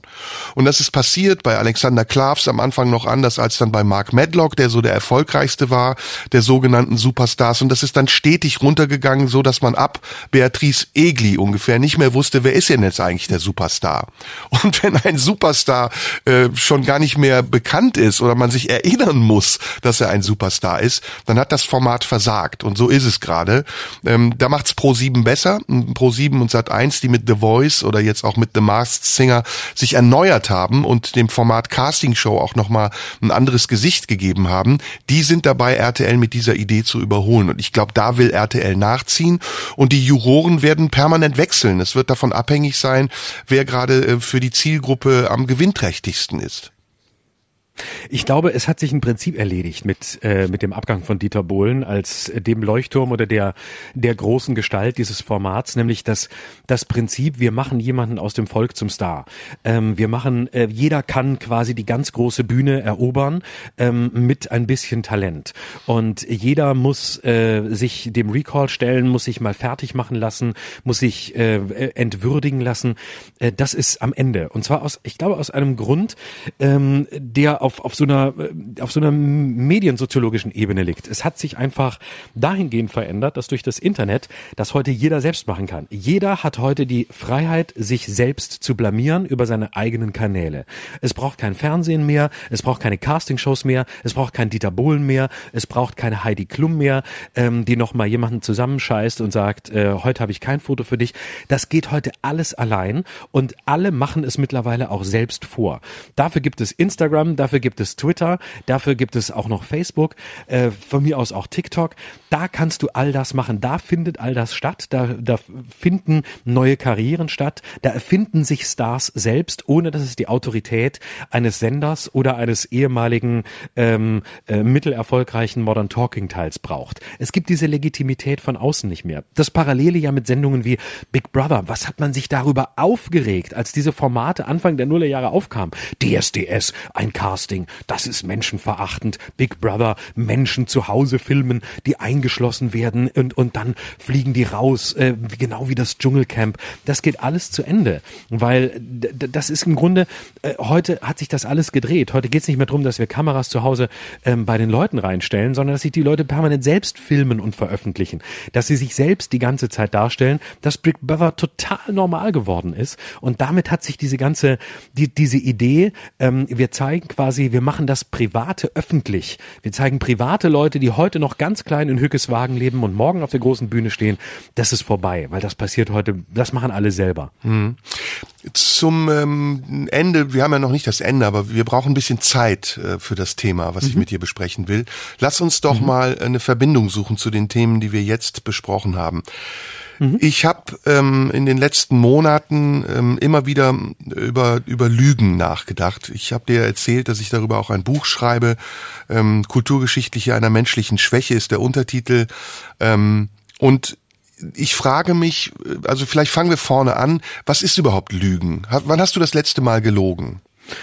Oh, das ist eine gute Frage. Ähm, das ist eine, das ist eine sehr gute Frage. Ähm, also ich glaube so, es gibt so, wenn ich jetzt genau, wenn ich jetzt genau nachgucken würde, würde ich wahrscheinlich sagen, äh, ich habe es schon äh, so eine kleine, so eine kleine Notlüge, ähm, werde ich wahrscheinlich in den letzten Tagen irgendwo benutzt haben. Aber mhm. an die letzte große Lüge müsste ich jetzt sehr lange müsste ich jetzt sehr lange zurückdenken. Genau, und da sind wir ähm, schon beim nächsten Schritt. Also es ging jetzt gar nicht darum, dass du mir sagst, was du gelogen hast, sondern du hast es sofort benannt. Du hast gesagt Notlüge. Mhm. Und ähm, zunächst mal ist ja die Lüge etwas, was den Menschen in der Regel von Tieren unterscheidet. Tiere können nicht lügen. Es gibt nur ein Phänomen im Tierreich, nämlich Mimikrie, das dem etwas nahe kommt. Also Tiere, die sich verstellen, äh, um sich entweder zu paaren oder an Beute zu kommen. Ähm, aber es gibt ja sehr unterschiedliche Formen von Lüge. Kinder fangen ja schon an zu lügen, weil sie Angst haben vor Sanktionen. Also die Notlüge, die man erfindet, mhm. weil man keine andere Ausrede hat oder eben Angst davor hat, dass wenn man die Wahrheit sagt, man dafür bestraft wird. Lass uns, sag mal, was gibt's noch für Lügen? Betrug zum Beispiel ist nee. auch eine Form von Lüge. Ja, klar, genau. Also es gibt die, äh, es gibt, also es gibt zunächst mal ähm, die Lüge, die vielleicht so die ähm, dramatischste ist. Na, dramatisch ist auch schon wieder ein zu dramatisches Wort, aber sagen wir mal so die Lüge, mit der du bewusst ähm, täuschst und Einfluss nimmst auf das Leben eines anderen. Also damit das Leben des anderen einschränkst, ähm, indem du ähm, ihm die Möglichkeit nimmst, äh, sich ähm, weiterzuentwickeln. Also wenn du zum Beispiel ähm, Nehmen wir an, du bist äh, verheiratet, hast eine Ehe, hast dich aber innerlich längst verabschiedet, liebst den Menschen nicht mehr ähm, und willst, bist, hast sie eigentlich innerlich schon getrennt, führst diese Beziehung aber weiter, ähm, weil du Angst hast, ähm, dass du Nachteile hast, weil du keinen Bock hast auf die Scheidung oder weil du ähm, äh, Angst hast, dass äh, dir abends das Essen nicht mehr warm serviert wird, was auch immer. Und damit nimmst du ja quasi dem anderen, dem du nicht sagst, dass du eigentlich völlig raus bist, ähm, die Freiheit, selbstbestimmt über seinen weiteren Weg zu entscheiden. Also sich äh, zu trennen und jemand Neuen kennenzulernen oder äh, woanders hinzugehen, wegzugehen. Und damit nimmst du quasi Einfluss auf das Leben eines anderen und nimmst dessen Selbstbestimmungskräfte für dich in Anspruch und beschneidest seinen, seinen Weg. Mhm. Das finde ich so den, den, die, die offensivste Form der, der Lüge. Und, die hinterhältige ähm, Lüge sozusagen. Genau, so, mhm. genau. Also die, die ethisch äh, verwerf, verwerflichste äh, Lüge. Ähm, dann gibt es ist die Lüge, ähm, mit der du dich selbst belügst. Ne? Also das gibt's Lüge, auch, ja, sich selbst ähm, belügen. Ne? Genau, mit der du dir selbst irgendwelche Geschichten über dich oder dein Leben erzählst oder von dem, was du willst. Ähm, das Festhalten an einem Ziel, was sich eigentlich längst erledigt hat. Ähm, nicht wahrzunehmen, dass du, dass du eigentlich ähm, etwas anderes aus deinem Leben machen willst, als das, ähm, womit du angefangen hast. Machst es aber weiter, weil du äh, Angst hast, dass du zu, dass es zu hohe versunkene Kosten gibt, wie man mhm. das dann nennt. Also du hast wahnsinnig viel investiert in deinen, äh, was weiß ich, in deinen Beruf und bist von mir aus äh, äh, was weiß ich, Banker, bist in der Bank weit aufgestiegen, denkst aber, ich habe keinen Bock mehr. Ich würde lieber, ähm, keine Ahnung, nach Mallorca gehen und eine Bar aufmachen zum Beispiel. Gestehst es dir aber nicht ein. Lebst mit der Lebenslüge und irgendwann stehst du am Ende da und sagst, äh, scheiße, eigentlich habe ich 20 Jahre meines Lebens vertan mit einem Konzept, ähm, das ich eigentlich gar nicht mehr wollte. Ähm, dann gibt es die Lüge, äh, und jetzt sind wir schon im Grenzbereich. Ähm, ist es eine Lüge, wenn du keine Absicht hast? Also mhm. wenn du, wenn du quasi was Falsches sagst, ähm, aber ohne jemandem schaden zu wollen. Ähm, also nicht die sagst, Wahrheit sagen. Ist es Lüge, genau. wenn man nicht die Wahrheit sagt? Richtig. Oder mhm. ist es äh, reicht es zu verschweigen oder muss man erst aktiv lügen oder reicht es schon etwas etwas nicht zu sagen, mhm. ähm, um um jemanden zu belügen? Aber das also ist reich, ja ne? das ist ja sehr schön. Also was du sagst entspricht genau dem, was ich auch denke und der Grund, weshalb ich darüber nachdenke, ist, dass ich das Gefühl habe, dass die Lüge als als menschliche Eigenschaft eigentlich alle Bereiche unseres Lebens ähm, berührt. Und gerade in den hm. Themen, über die wir jetzt gerade gesprochen haben, ähm, spielt der Begriff der Lüge eine Rolle. Korruption zum Beispiel ist auch eine Form von Lüge. Oder ähm, ähm, Lügenpresse hatten wir sogar im Wort äh, drin enthalten. Oder die, die ähm, Gesellschaft des Verdachts, der Verdacht, der sich darauf bezieht, dass jemand anderes einem nicht die Wahrheit sagt oder sich wahrhaftig verhält, sondern sich verstellt, etwas vortäuscht. Da spielt der Begriff der Lüge eine große Rolle. Und ich habe mich gefragt, müssen wir eigentlich diesen Begriff der Lüge genauer untersuchen und herausfinden, ob unser Anspruch an Wahrhaftigkeit nicht viel zu überzogen ist und ob es nicht eigentlich auch ein menschlicher, eine menschliche Eigenschaft, ein Mechanismus ist, den man anwendet, um zum Beispiel auch in Krisensituationen etwas zu haben, woran man sich festhalten kann, was ist wie ein Ideal. Denn Lüge ist ja auch die Ergänzung eines Ideals. Lüge ist ja auch der Versuch, für sich ein Ideal zu bewahren, ohne dass der andere Zugriff auf dieses Ideal Potenzial hat. Und die Lüge ist eine produktive Kraft. Also ich denke, man muss zunächst mal den Begriff der Lüge entmoralisieren. Mhm. Und ähm, man muss ihn an der Stelle ähm, stark machen und ähm, auch gegen ihn eintreten oder gegen die Lüge eintreten, wo es essentiell wird. Das wäre für mich da, wo ich quasi das Leben anderer Menschen ähm, beeinflusse und deren Selbstbestimmungsrecht für mich in Anspruch nehme. Also manipuliere. Genau, genau. Äh, also das Beispiel vorhin jetzt mit der Scheidung oder mit der Ehe. Aber zunächst muss man ja anerkennen, ist es wirklich so, dass der Mensch immer die Wahrheit hören will, hören muss? Ist das unser Ziel? Geht es überhaupt um Wahrheit? Wollen wir das? Möchtest du immer alles radikal ehrlich wissen? Ähm, muss man sich alles erzählen? Gibt es nicht Punkte, wo es gut ist, ähm, nicht die Wahrheit zu sagen? Gibt es die ähm, Wahrheit denn überhaupt? Richtig, das gerade wollte ich sagen. der nächste Schritt ist nämlich zu unterscheiden, gehen wir überhaupt von einer Wahrheit aus? Oder geht es einfach um Wahrhaftigkeit? Was unterscheidet eigentlich Wahrheit von Wahrhaftigkeit? Mhm. Ähm, Wahrhaftigkeit wäre mir in einer ersten Annäherung ja zunächst mal etwas, ich bin wahrhaftig, indem ich ähm, mich, mich ehrlich äußere. Aber oder das sage, was mir möglich ist. Also es geht ja auch genau, darum, genau, oder, genau. Ne, das, was oder ich im Rahmen ja. meiner Möglichkeiten als wahr empfinde, in Abwägung dessen, was ich nicht sagen will. Da gibt es ja auch Bereiche, genau. die muss man nicht nicht sagen. Genau, also ich versuche so wahrhaftig wie möglich zu sein. Das heißt immer, ich versuche so ehrlich wie möglich zu sein oder ich habe das Ziel, ehrlich zu sein, im Wissen, dass ich es nicht immer bin, nicht immer sein will und auch nicht immer sein kann. Und ähm, das wäre für mich äh, eine in einer ersten Annäherung Wahrhaftigkeit. Während Wahrheit würde ja bedeuten, wir wissen genau, was richtig und was falsch ist. Wir wissen genau, ja. ähm, was äh, was das Ziel ist. Und ich finde äh, die, die ganze ähm, und das ist entschuldige, wenn ich das kurz ergänze, entschuldige bitte. Das ist der Unterschied zwischen uns und den Querdenkern. Wir fordern von der Regierung Wahrhaftigkeit und Ehrlichkeit. Wir behaupten nicht, die Wahrheit zu kennen. Genau. Und da, wo die Wahrheit am lautesten rausgebrüllt wird, da ist sie am wenigsten. Mhm. Dort, wo die Leute am lautesten krakeelen, dass sie, ähm, dass es, dass sie die Wahrheit kennen oder dass es ihnen nur um die Wahrheit geht oder dass es eine andere Wahrheit gibt, da weißt du, das ist immer der Ort der schlimmsten Verbrechen. Mhm. Wenn Menschen, ähm, selbst Richter, ähm, sagen ja, wir haben auch nicht die Wahrheit. Wir finden vor Gericht auch ganz oft die Wahrheit nicht. Ein Urteil ist nicht die Wahrheit. Auch ein Gerichtsurteil nicht. Auch wenn es um den Rechtsstaat geht, geht es um eine Annäherung und möglichst nah dahin zu kommen, ähm, wo die Wahrheit sein könnte. Und oft ist sie nicht zu finden. Und dann wird ein Urteil gesprochen, in dem man glaubt, ja, aber hier in etwa könnte sie sein. Ähm, oder so könnte es oder so muss es nach dem, was wir jetzt wissen, gewesen sein. Und aufgrund dieser Annäherung sprechen wir ein Urteil, das aber dann auch wieder revidierbar ist und kassiert werden kann. Also ich wäre beim Begriff der Wahrheit ähm, überaus skeptisch und ähm, würde die produktive Kraft der Lüge ähm, zunächst ähm, nicht missachten wollen. So, jetzt kommen wir zu dem, der in den letzten Wochen immer als Wahrheitssprecher bekannt geworden ist, nämlich zu Lauterbach. Ist mhm. Lauterbach der Einzige, der sich traut, die sogenannte Wahrheit zu sagen? Ist er wahrhaftig, indem er vielleicht auch zeigt, dass er die Wahrheit nicht kennt? Und ähm, wie gehen wir damit um? Regen wir uns darüber auf und sagen, der konfrontiert uns mit Dingen, die wir nicht hören wollen? Oder nehmen wir es ernst und sagen wir, der sagt uns wenigstens das, was wir nicht wissen?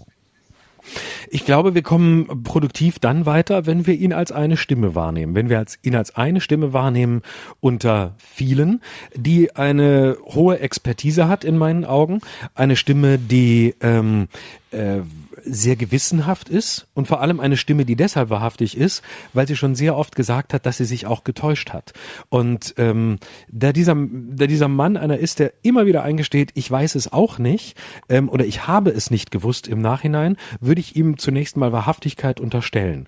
Ähm, dass er manchmal apodiktisch auftritt und dass er manchmal zu weit geht und dass er sicher ähm, äh, hypersensibilisieren will und manchmal auch ein bisschen mediengeil ist. Ja, ja, ja, ja. Und ohne die Absicht dahinter, aber vielleicht auch manchmal ähm, mehr Ängste schürt, als ihm lieb ist. Das mag alles sein, aber die Arbeitsweise ist wissenschaftlich, die Arbeitsweise ist transparent. Er zeigt öffentlich auf allen Kanälen die Studien, auf die er sich beruft. Er macht eigentlich genau das, was wir wollen. Er, er arbeitet wissenschaftlich und er arbeitet, ähm, er appelliert an die Vernunft. Ähm, er würde nie sagen, dass er die Wahrheit kennt. Ähm, und deswegen würde ich zunächst mal sagen, ja, ähm, völlig legitim und äh, wahrhaftig ich, wenngleich ähm, in der Performance und in der Haltung mir manchmal zu apodiktisch. Er ist der Schattenkanzler, oder? Er ist der Schattenkanzler, er ist der Schattengesundheitsminister. Er ist der ja. Schattengesundheitsminister und Kanzler, finde ich, in Personalunion. In, genau, der Krisen, also der, der, der Pandemie-Kanzler auf jeden Fall. Mhm. Ansonsten weiß ich es nicht, aber ähm, sicher ist seine Mediengeilheit auch der Tatsache geschuldet, dass er zweimal auf sehr unglückliche und auch wie üblich in der SPD sehr unmenschliche Art vom Posten des Gesundheitsministers ferngehalten wurde. Einmal 2013, als Per Steinbrück ihn zum äh, Gesundheitsminister machen wollte, was dann übrigens Steinbrücks, äh, äh, Steinbrück sage ich schon, was damals ähm, Lauterbachs äh, Ex-Frau mit verhindert hat, hat in einer wirklich widerlichen Posse, ähm, als sie ein Interview gegeben hat und gesagt hat, äh, mein Mann ist nicht geeignet als Gesundheitsminister und eine widerliche Intrige äh, mhm. gefahren hat, indem sie behauptet hat, Karl Lauterbach habe ähm, keinen Unterhalt für seine Kinder bezahlt, was in dieser Art und Weise überhaupt nicht stimmt. Ähm, und äh, also da ist ihm übel mitgespielt worden. Die SPD hat ihm oft übel mitgespielt. Sie hat ihn jahrelang nicht ernst genommen als der Experte, der er ist, weil er, glaube ich, und das ist das Problem der SPD, für die SPD einfach zu intelligent ist. Mhm. Ja, das war doch auch ein guter Ausflug, oder? In die in das Thema Lüge, was wir hier auch gerne noch mal weiter besprechen können. Was ja, das das hat so viele Aspekte. Also das das könnte ein Thema sein und ich finde schön, dass wir mittlerweile ein Arsenal an Themen haben, dass wir über die Shows und hier über die Podcasts immer weiter verfolgen. Mhm. Ähm, wir haben über das Thema Liebe schon gesprochen, das unvollendet geblieben ist. Wir haben über das Thema Angst gesprochen, das unvollendet geblieben ist. Wir haben über das Thema Schuld gesprochen. Jetzt haben wir über das Thema Lügen gesprochen. Beim letzten Mal über das Thema Alter. Und mir hat diese Woche jemand jemand äh, eine sehr schöne Direktnachricht über Instagram geschrieben, der gesagt hat, ähm, ich höre euch wahnsinnig gerne zu, aber eines muss ich an euch wirklich kritisieren, ihr beendet die Themen nie. Ihr redet immer über Themen und irgendwann ist Schluss, ihr kommt auf andere und ähm, äh, es kommt nie zu einem Abschluss. Und da würde ich gerne intervenieren und sagen, ja, aber das ist auch das Prinzip dieses Podcasts. Ähm, wir versuchen äh, der Welt eine Referenz zu erweisen, indem wir ihre Unabschließbarkeit auch in unseren Gesprächen deutlich machen. Es gibt zu diesen Themen keinen Abschluss, es gibt eben kein Urteil. Es gibt wie in jedem guten Gerichtsverfahren eine Annäherung, die mehr oder weniger richtig, mehr oder weniger falsch, mehr oder weniger zutreffend, mehr oder weniger im Jetzt, mehr oder weniger langfristig ist. Mhm. Wir nehmen die Fäden aber immer wieder auf und führen sie weiter. Würden wir es ein für alle Mal abschließen, äh, wäre es weder den Themen noch uns äh, gerecht. Es ist ganz typisch. Am Anfang wird sowas gefeiert, dann schreiben alle toll, ich höre das gerne und das sind so tiefgehende Gespräche. Bitte hört niemals auf. Ihr seid die Größten. Und dann, wenn sich Leute dran gewöhnt haben, fangen sie an zu nörgeln. Dann sind die Gespräche zu langatmig, zu selbstreferenziell. Wir mögen uns zu sehr. Wir sagen viel zu oft, dass wir Künstler sind. Und dann, wenn man dann sagt, okay, gut, wir nehmen eure Kritik ernst, wir hören auf, dann sagt man, nein, bitte hört nicht auf. Das war das Schönste, was wir je hatten. Kommt zurück. Das erlebt jeder. Man guckt mal mit Stefan Raab. Wie war's mit TV Total? als TV total auf dem Höhepunkt war, wurde es gefeiert. Dann haben alle gesagt, boah, der Raab ist durch, der zieht das nur noch durch, der hat keinen Bock mehr, setzt diese Sendung ab. Und als es dann weg war, war es die tollste Sendung aller Zeiten. Und alle schrieben, bitte Stefan Raab, komm zurück. Das sind so, da ist die, da ist der Mensch sehr durchschaubar. Und das ist auch, glaube ich, nicht unsere Aufgabe, das zu erfüllen, was Leute von uns erwarten. Nee, aber das war so liebevoll geschrieben. Das war wirklich jemand, der das sehr nett gemeint hat und deswegen habe ich es auch erwähnt. Ist ja immer also nett gemeint. Ist nie das, böse gemeint, oder? Ich habe das Gefühl, das die Leute meinen es immer nett. Ja, das ist aber weit entfernt von der Dynamik, die du gerade bei den anderen äh, beschreibst, weil das, was bei Raab passiert ist, was auch bei Gottschalk passiert ist, nämlich, äh, dass Gottschalk nach jeder Sendung Wetten das gerade von Spiegel oh. und Spiegel Online so dermaßen auf die Fresse bekommen hat, ja. als Untergang des Abendlandes, der Inbegriff der Dummheit. Er wird von Sendung zu Sendung schlechter. Er ist immer unvorbereiteter. Er kann nichts mehr außer Herrschaften aufgepasst und hier, da. Und er konnte noch nie mehr als das. Aber das war auch das, was ihn groß gemacht hat. Mhm. Und dass er einfach ein Showman war. Und kaum war Wetten das vorbei, war es die größte größte Show der Welt und Gottschalk eigentlich der Showmaster, den man sich immer gewünscht hat und der nie wiederkommen wird. Und es gibt so auch das gleiche bei Christoph Schlingensief. Christoph Schlingensief wurde mm. jahrelang für alle seine Aktionen runtergeschrieben.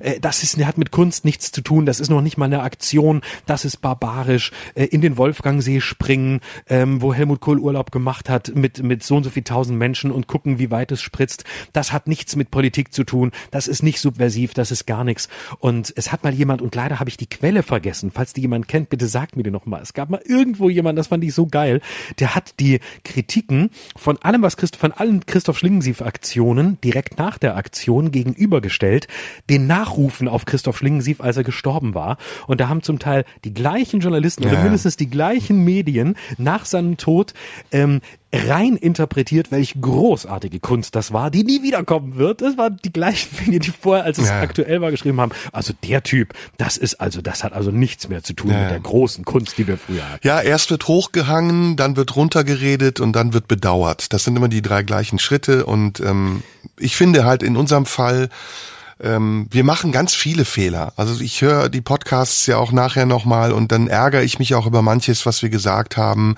Aber ich, ich mag das sehr, dass wir es machen. Also ich mag einfach auch die Fehler, die wir machen und den Mut, die Fehler zu machen. Genau. Zum Beispiel habe ich in der letzten Sendung, kann ich direkt anknüpfen, ich habe in der letzten Sendung, es haben mir auch mehrere Leute geschrieben, ich habe in der letzten Sendung Klaus Peimann für tot erklärt. Das ist natürlich Quatsch. Ich habe es, glaube ich, sogar bestätigt, Peimann. oder? Kann das sein? ja, ja, oh, ja. Oh shit, Alter, ey.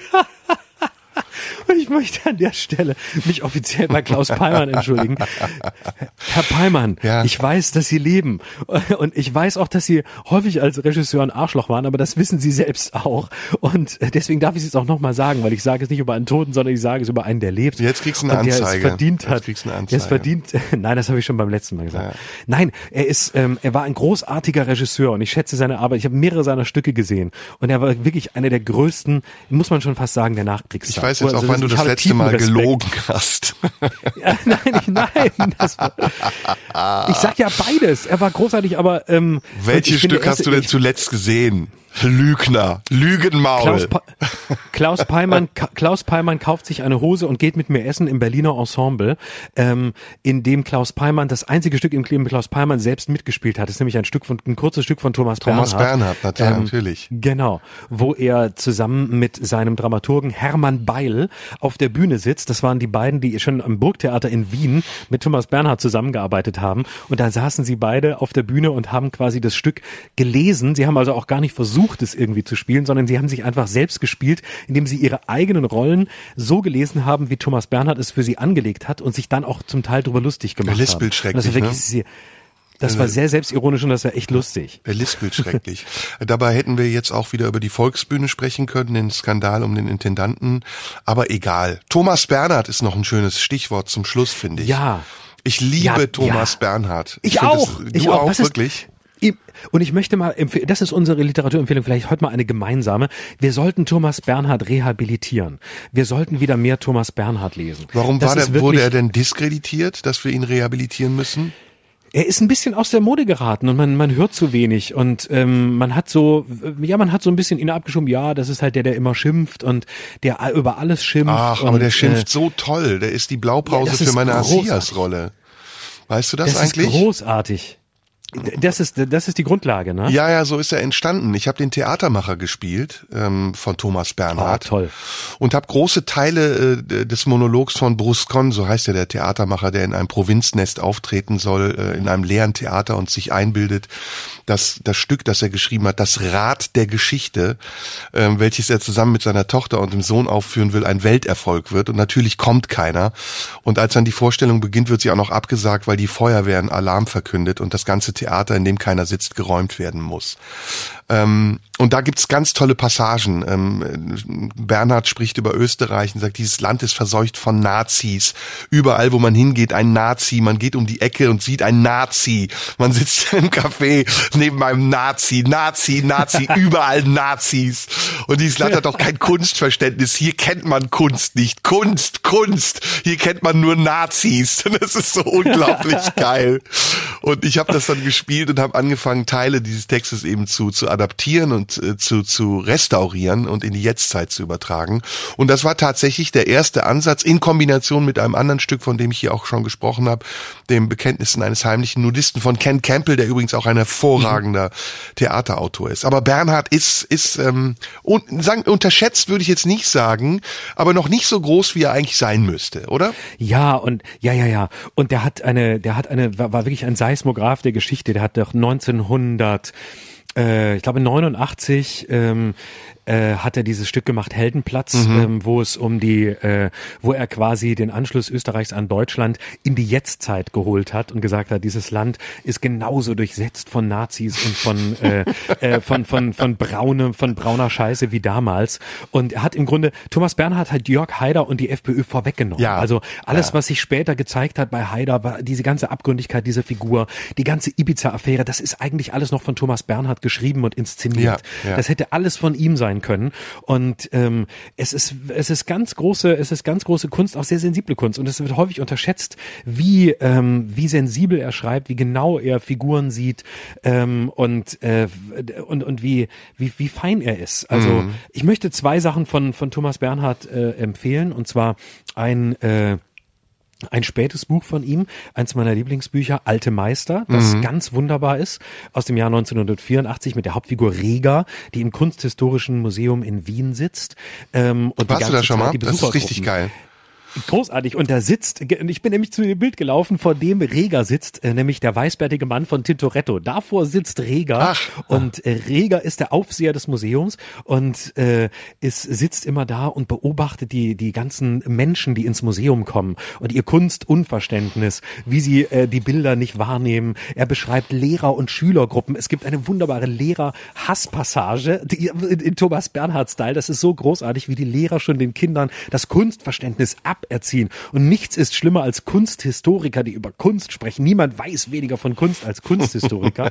Und es gibt eine wunderbare Pass, äh, eine wunderbare Passage, jetzt sehr nerdig, aber auch das muss erwähnt sein, die schönste Hasspassage über Martin Heidegger, den Philosophen, Aha. und seine ähm, Verbindung in den Nationalsozialismus ist in Alte Meister von Thomas Bernhard, wo über den Pumphosenspießer Heidegger spricht, der in Tottenauberg in der Hütte sitzt.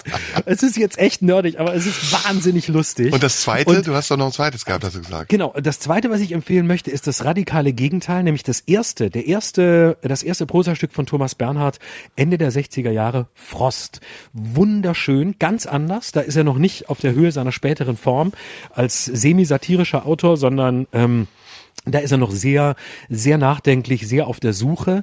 Ähm, und es ist das wunderbare Stück eines Medizin, ähm, eines Medizindoktoranden, der die Aufgabe hat, einen alten Kunstmaler in den Österreicher Bergen für seine Abschlussarbeit, äh, äh, der sich dorthin zurückgezogen hat äh, und unter schweren psychischen Störungen leidet, zu beobachten. Mhm. Und diese Beobachtungen dieses Kunstmalers kommen, lässt ihn sich mit sich selbst beschäftigen. Frost von Thomas Bernhard, ganz anders, wirklich sehr emotional, sehr sehr berührend geschrieben. Und da wir bei der dramatischen Literatur sind, empfehle ich auch noch was, nämlich äh, Wolomskolauska Chaussee ähm, von Heiner Müller und gelesen von Heiner Müller, dem großartigen Heiner Müller, ähm, erschienen, glaube ich, im Verlag der Autoren, ist ein Monolog, ähm, Ähm, ich verrate mal nicht zu viel, aber Heiner Müller ist für mich einer, der so in der gleichen Liga war wie Thomas Bernhard. Es war mhm. ohnehin eine sehr, sehr schöne Zeit, ähm, in der noch viele andere, Christoph Hein, Stefan Schütz, also diese ganze Riege auch der Ostautoren, der Ostdramatiker, die, die heute viel zu selten gespielt werden, äh, aber auch Elfriede Jelinek zum Beispiel, ähm, ja. die ja verdrängt worden ist von Werner Schwab und Sarah Kane. So in den, in den 2010ern wurde ja nur Sarah Kane gespielt. Ich weiß nicht, ob du die kennst mit ihren mhm. mit ihren Stücken, ähm, äh, mit ihren Psychostücken und Werner Schwab auch eigentlich ein guter Theaterautor äh, mit mit großen mit großen Dramen, äh, ellenlang, stundenlang Gemetzel, aber darunter sind wirklich die die für mich wichtigeren Autoren so ein bisschen weggefallen und die Theater sind mehr und mehr dazu übergegangen, irgendwelches exotische Zeug zu spielen. Und ich wünschte mir wirklich gerade jetzt, wenn das Theater wiederkommt, dass man sich auch so ein bisschen rückbesinnt auf diese großen Autoren, die es gab und Thomas Bernhard, äh, Heiner Müller, das sind große Autoren gewesen. Ne? Ja, soll ich muss vielleicht zum Schluss noch äh, zu, zu dieser Passage eine kleine Anekdote erzählen zu Thomas Bernhard, ähm, die mir mal erzählt worden ist ähm, von jemandem, dem ich da vertrauen kann. Deswegen kann ich davon ausgehen, dass die Anekdote stimmt. Ein großer Thomas Bernhard-Fan war unser Kollege Hans-Dieter Hüsch, Gott hab ihn selig. Und Hans-Dieter Hüsch hat ja viele Geschichten geschrieben, ähm, die sehr nah an Thomas Bernhard waren, wo hm. er diesen diesen Stil von Thomas Bernhard im Grunde schon fast imitiert hat. Wie hieß, weißt du noch, wie diese Figur hieß, die er da erfunden hat? Die die, diese, diese Geschichten. Oh, Onkel, äh, war es nicht Onkel Alfons? Also irgendein Onkel ja, war es. Ja, irgendwie anders. Das wissen wir beim nächsten Mal. Mhm. Auf jeden mhm. Fall, da hat sich äh, Hans-Dieter Hüsch wirklich auch im Stil, hat ihn schon fast imitiert.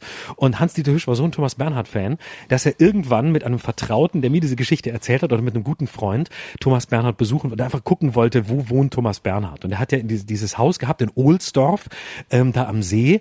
Und ähm, dann ist also Hans-Dieter Hüsch mit dem Auto gefahren von Nordrhein-Westfalen nach Österreich, einfach nur um zu gucken, wo Thomas Bernhard wohnt, sein großes Vorbild, und ihn ja vielleicht irgendwie zu treffen treffen.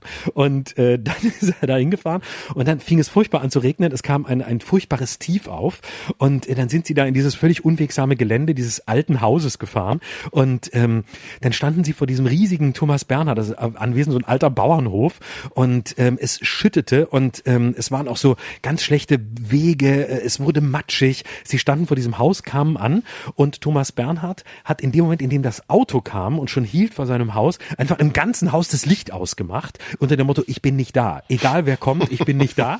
Und dann standen sie vor diesem Haus und, und haben gewartet und es regnete so. Dann haben sie gedacht, na gut, Thomas Bernhard macht das Licht aus. Überraschung bei einem Charakter wie Thomas Bernhard. Er wird sich heute nicht mehr zeigen. Und dann wollten sie weg. Und es gab ja damals keine Handys und sie kamen nicht mehr weg, weil sie einfach versunken waren im Matsch vor diesem Haus, weil es so furchtbar geregnet hat und saßen dann wirklich die ganze Nacht vor diesem Haus. Und Thomas Bernhard hat natürlich gehört, dass da andauernd ein Auto versucht, den Motor anzulassen, dass Leute versuchen zu schieben, alles zu tun, um von seinem Haus wegzukommen. Aber Thomas Bernhard war so scheißegal. Er hat noch nicht mal wenigstens die Feuerwehr oder die Polizei gerufen, Wahnsinn. damit die wegkommen und er seine Ruhe hat, weil man möchte ja auch nicht unter dem Sound eines nicht wegkommenden Autos schlafen. Thomas Bernhard hat einfach gedacht, lass sie verrecken vom Haus. Irgendwann werden sie wieder wegkommen. Und dann sind sie irgendwann am nächsten Tag wieder ab. Na komm, da muss ich jetzt auch noch was empfehlen. Einen großartigen Film von unseren Kollegen Stermann und Grissemann. Immer nie, Immer am, nie Meer. am Meer. Kennst du den Film? Nein, davon habe ich nur gehört. Den habe ich noch nicht gesehen. Super, die sitzen beide im Auto, fahren in so einem äh, gepanzerten Mercedes, den äh, Stermann gekauft hat, nee, Grissemann, glaube ich, und bauen einen Unfall und kommen aus diesem Auto nicht mehr raus. Zusammen mit Heinz Strunk, der das göttlich spielt, auf dem Rücksitz. Ach, und äh, die werden dann von einem Kind gefoltert im Wald, das dieses Auto findet und mit denen Experimente anstellt. Und das ist wirklich ein toller Film. Viele Grüße von dieser Stelle aus an unsere Kollegen ja. Dirk Stermann und Christoph Grissemann. Genau, damit ja. haben wir zwei Bücher und einen, einen Film empfohlen. Ja. Ich finde, das ist genug Hausaufgaben für genau. alle genau. Äh, bis zur nächsten Woche. Wir, wir sprechen uns nächste Woche wieder und ähm, ich hoffe mal, wir werden genug Themen finden. Ich bin aber ziemlich sicher, dass wir Themen finden werden. Hm? Ich habe gar keinen Zweifel. Genau, da vertraue ich voll und ganz auf dich. Du äh, bist Florian Schröder und, und ich. du bist Jada Sumunchu, das wollte ich nur sagen. Ich, ich dachte schon, du hast kein Vertrauen, dass ich deinen Namen am Ende der Sendung immer noch genauso gut aussprechen Nee, aber das erinnert mich so ein bisschen an die Moderation von Morgenmagazin, wo man das auch immer so macht. Deswegen wollte ich es verhindern. Aber jetzt ist, jetzt haben wir es gemacht, umso schöner. Aber wir sind doch nichts anderes als äh, Ähm, Anna Planken und Sven Lorich, eure beiden Podcast-Helden des frühen Morgens. ich wünsche allen eine schöne Woche. Ich wünsche dir eine schöne Woche, Florian, und ähm, ich freue mich dann auf unser Gespräch in der nächsten Woche. Bis nächste Woche. Das Dein war- Mitri Sarin. Tschüss. Genau, das war unser Podcast. Macht's gut. Tschüss zusammen. Tschüss. Das war Schröder und Sumunju. Der Radio 1 Podcast. Nachschub gibt's in einer Woche.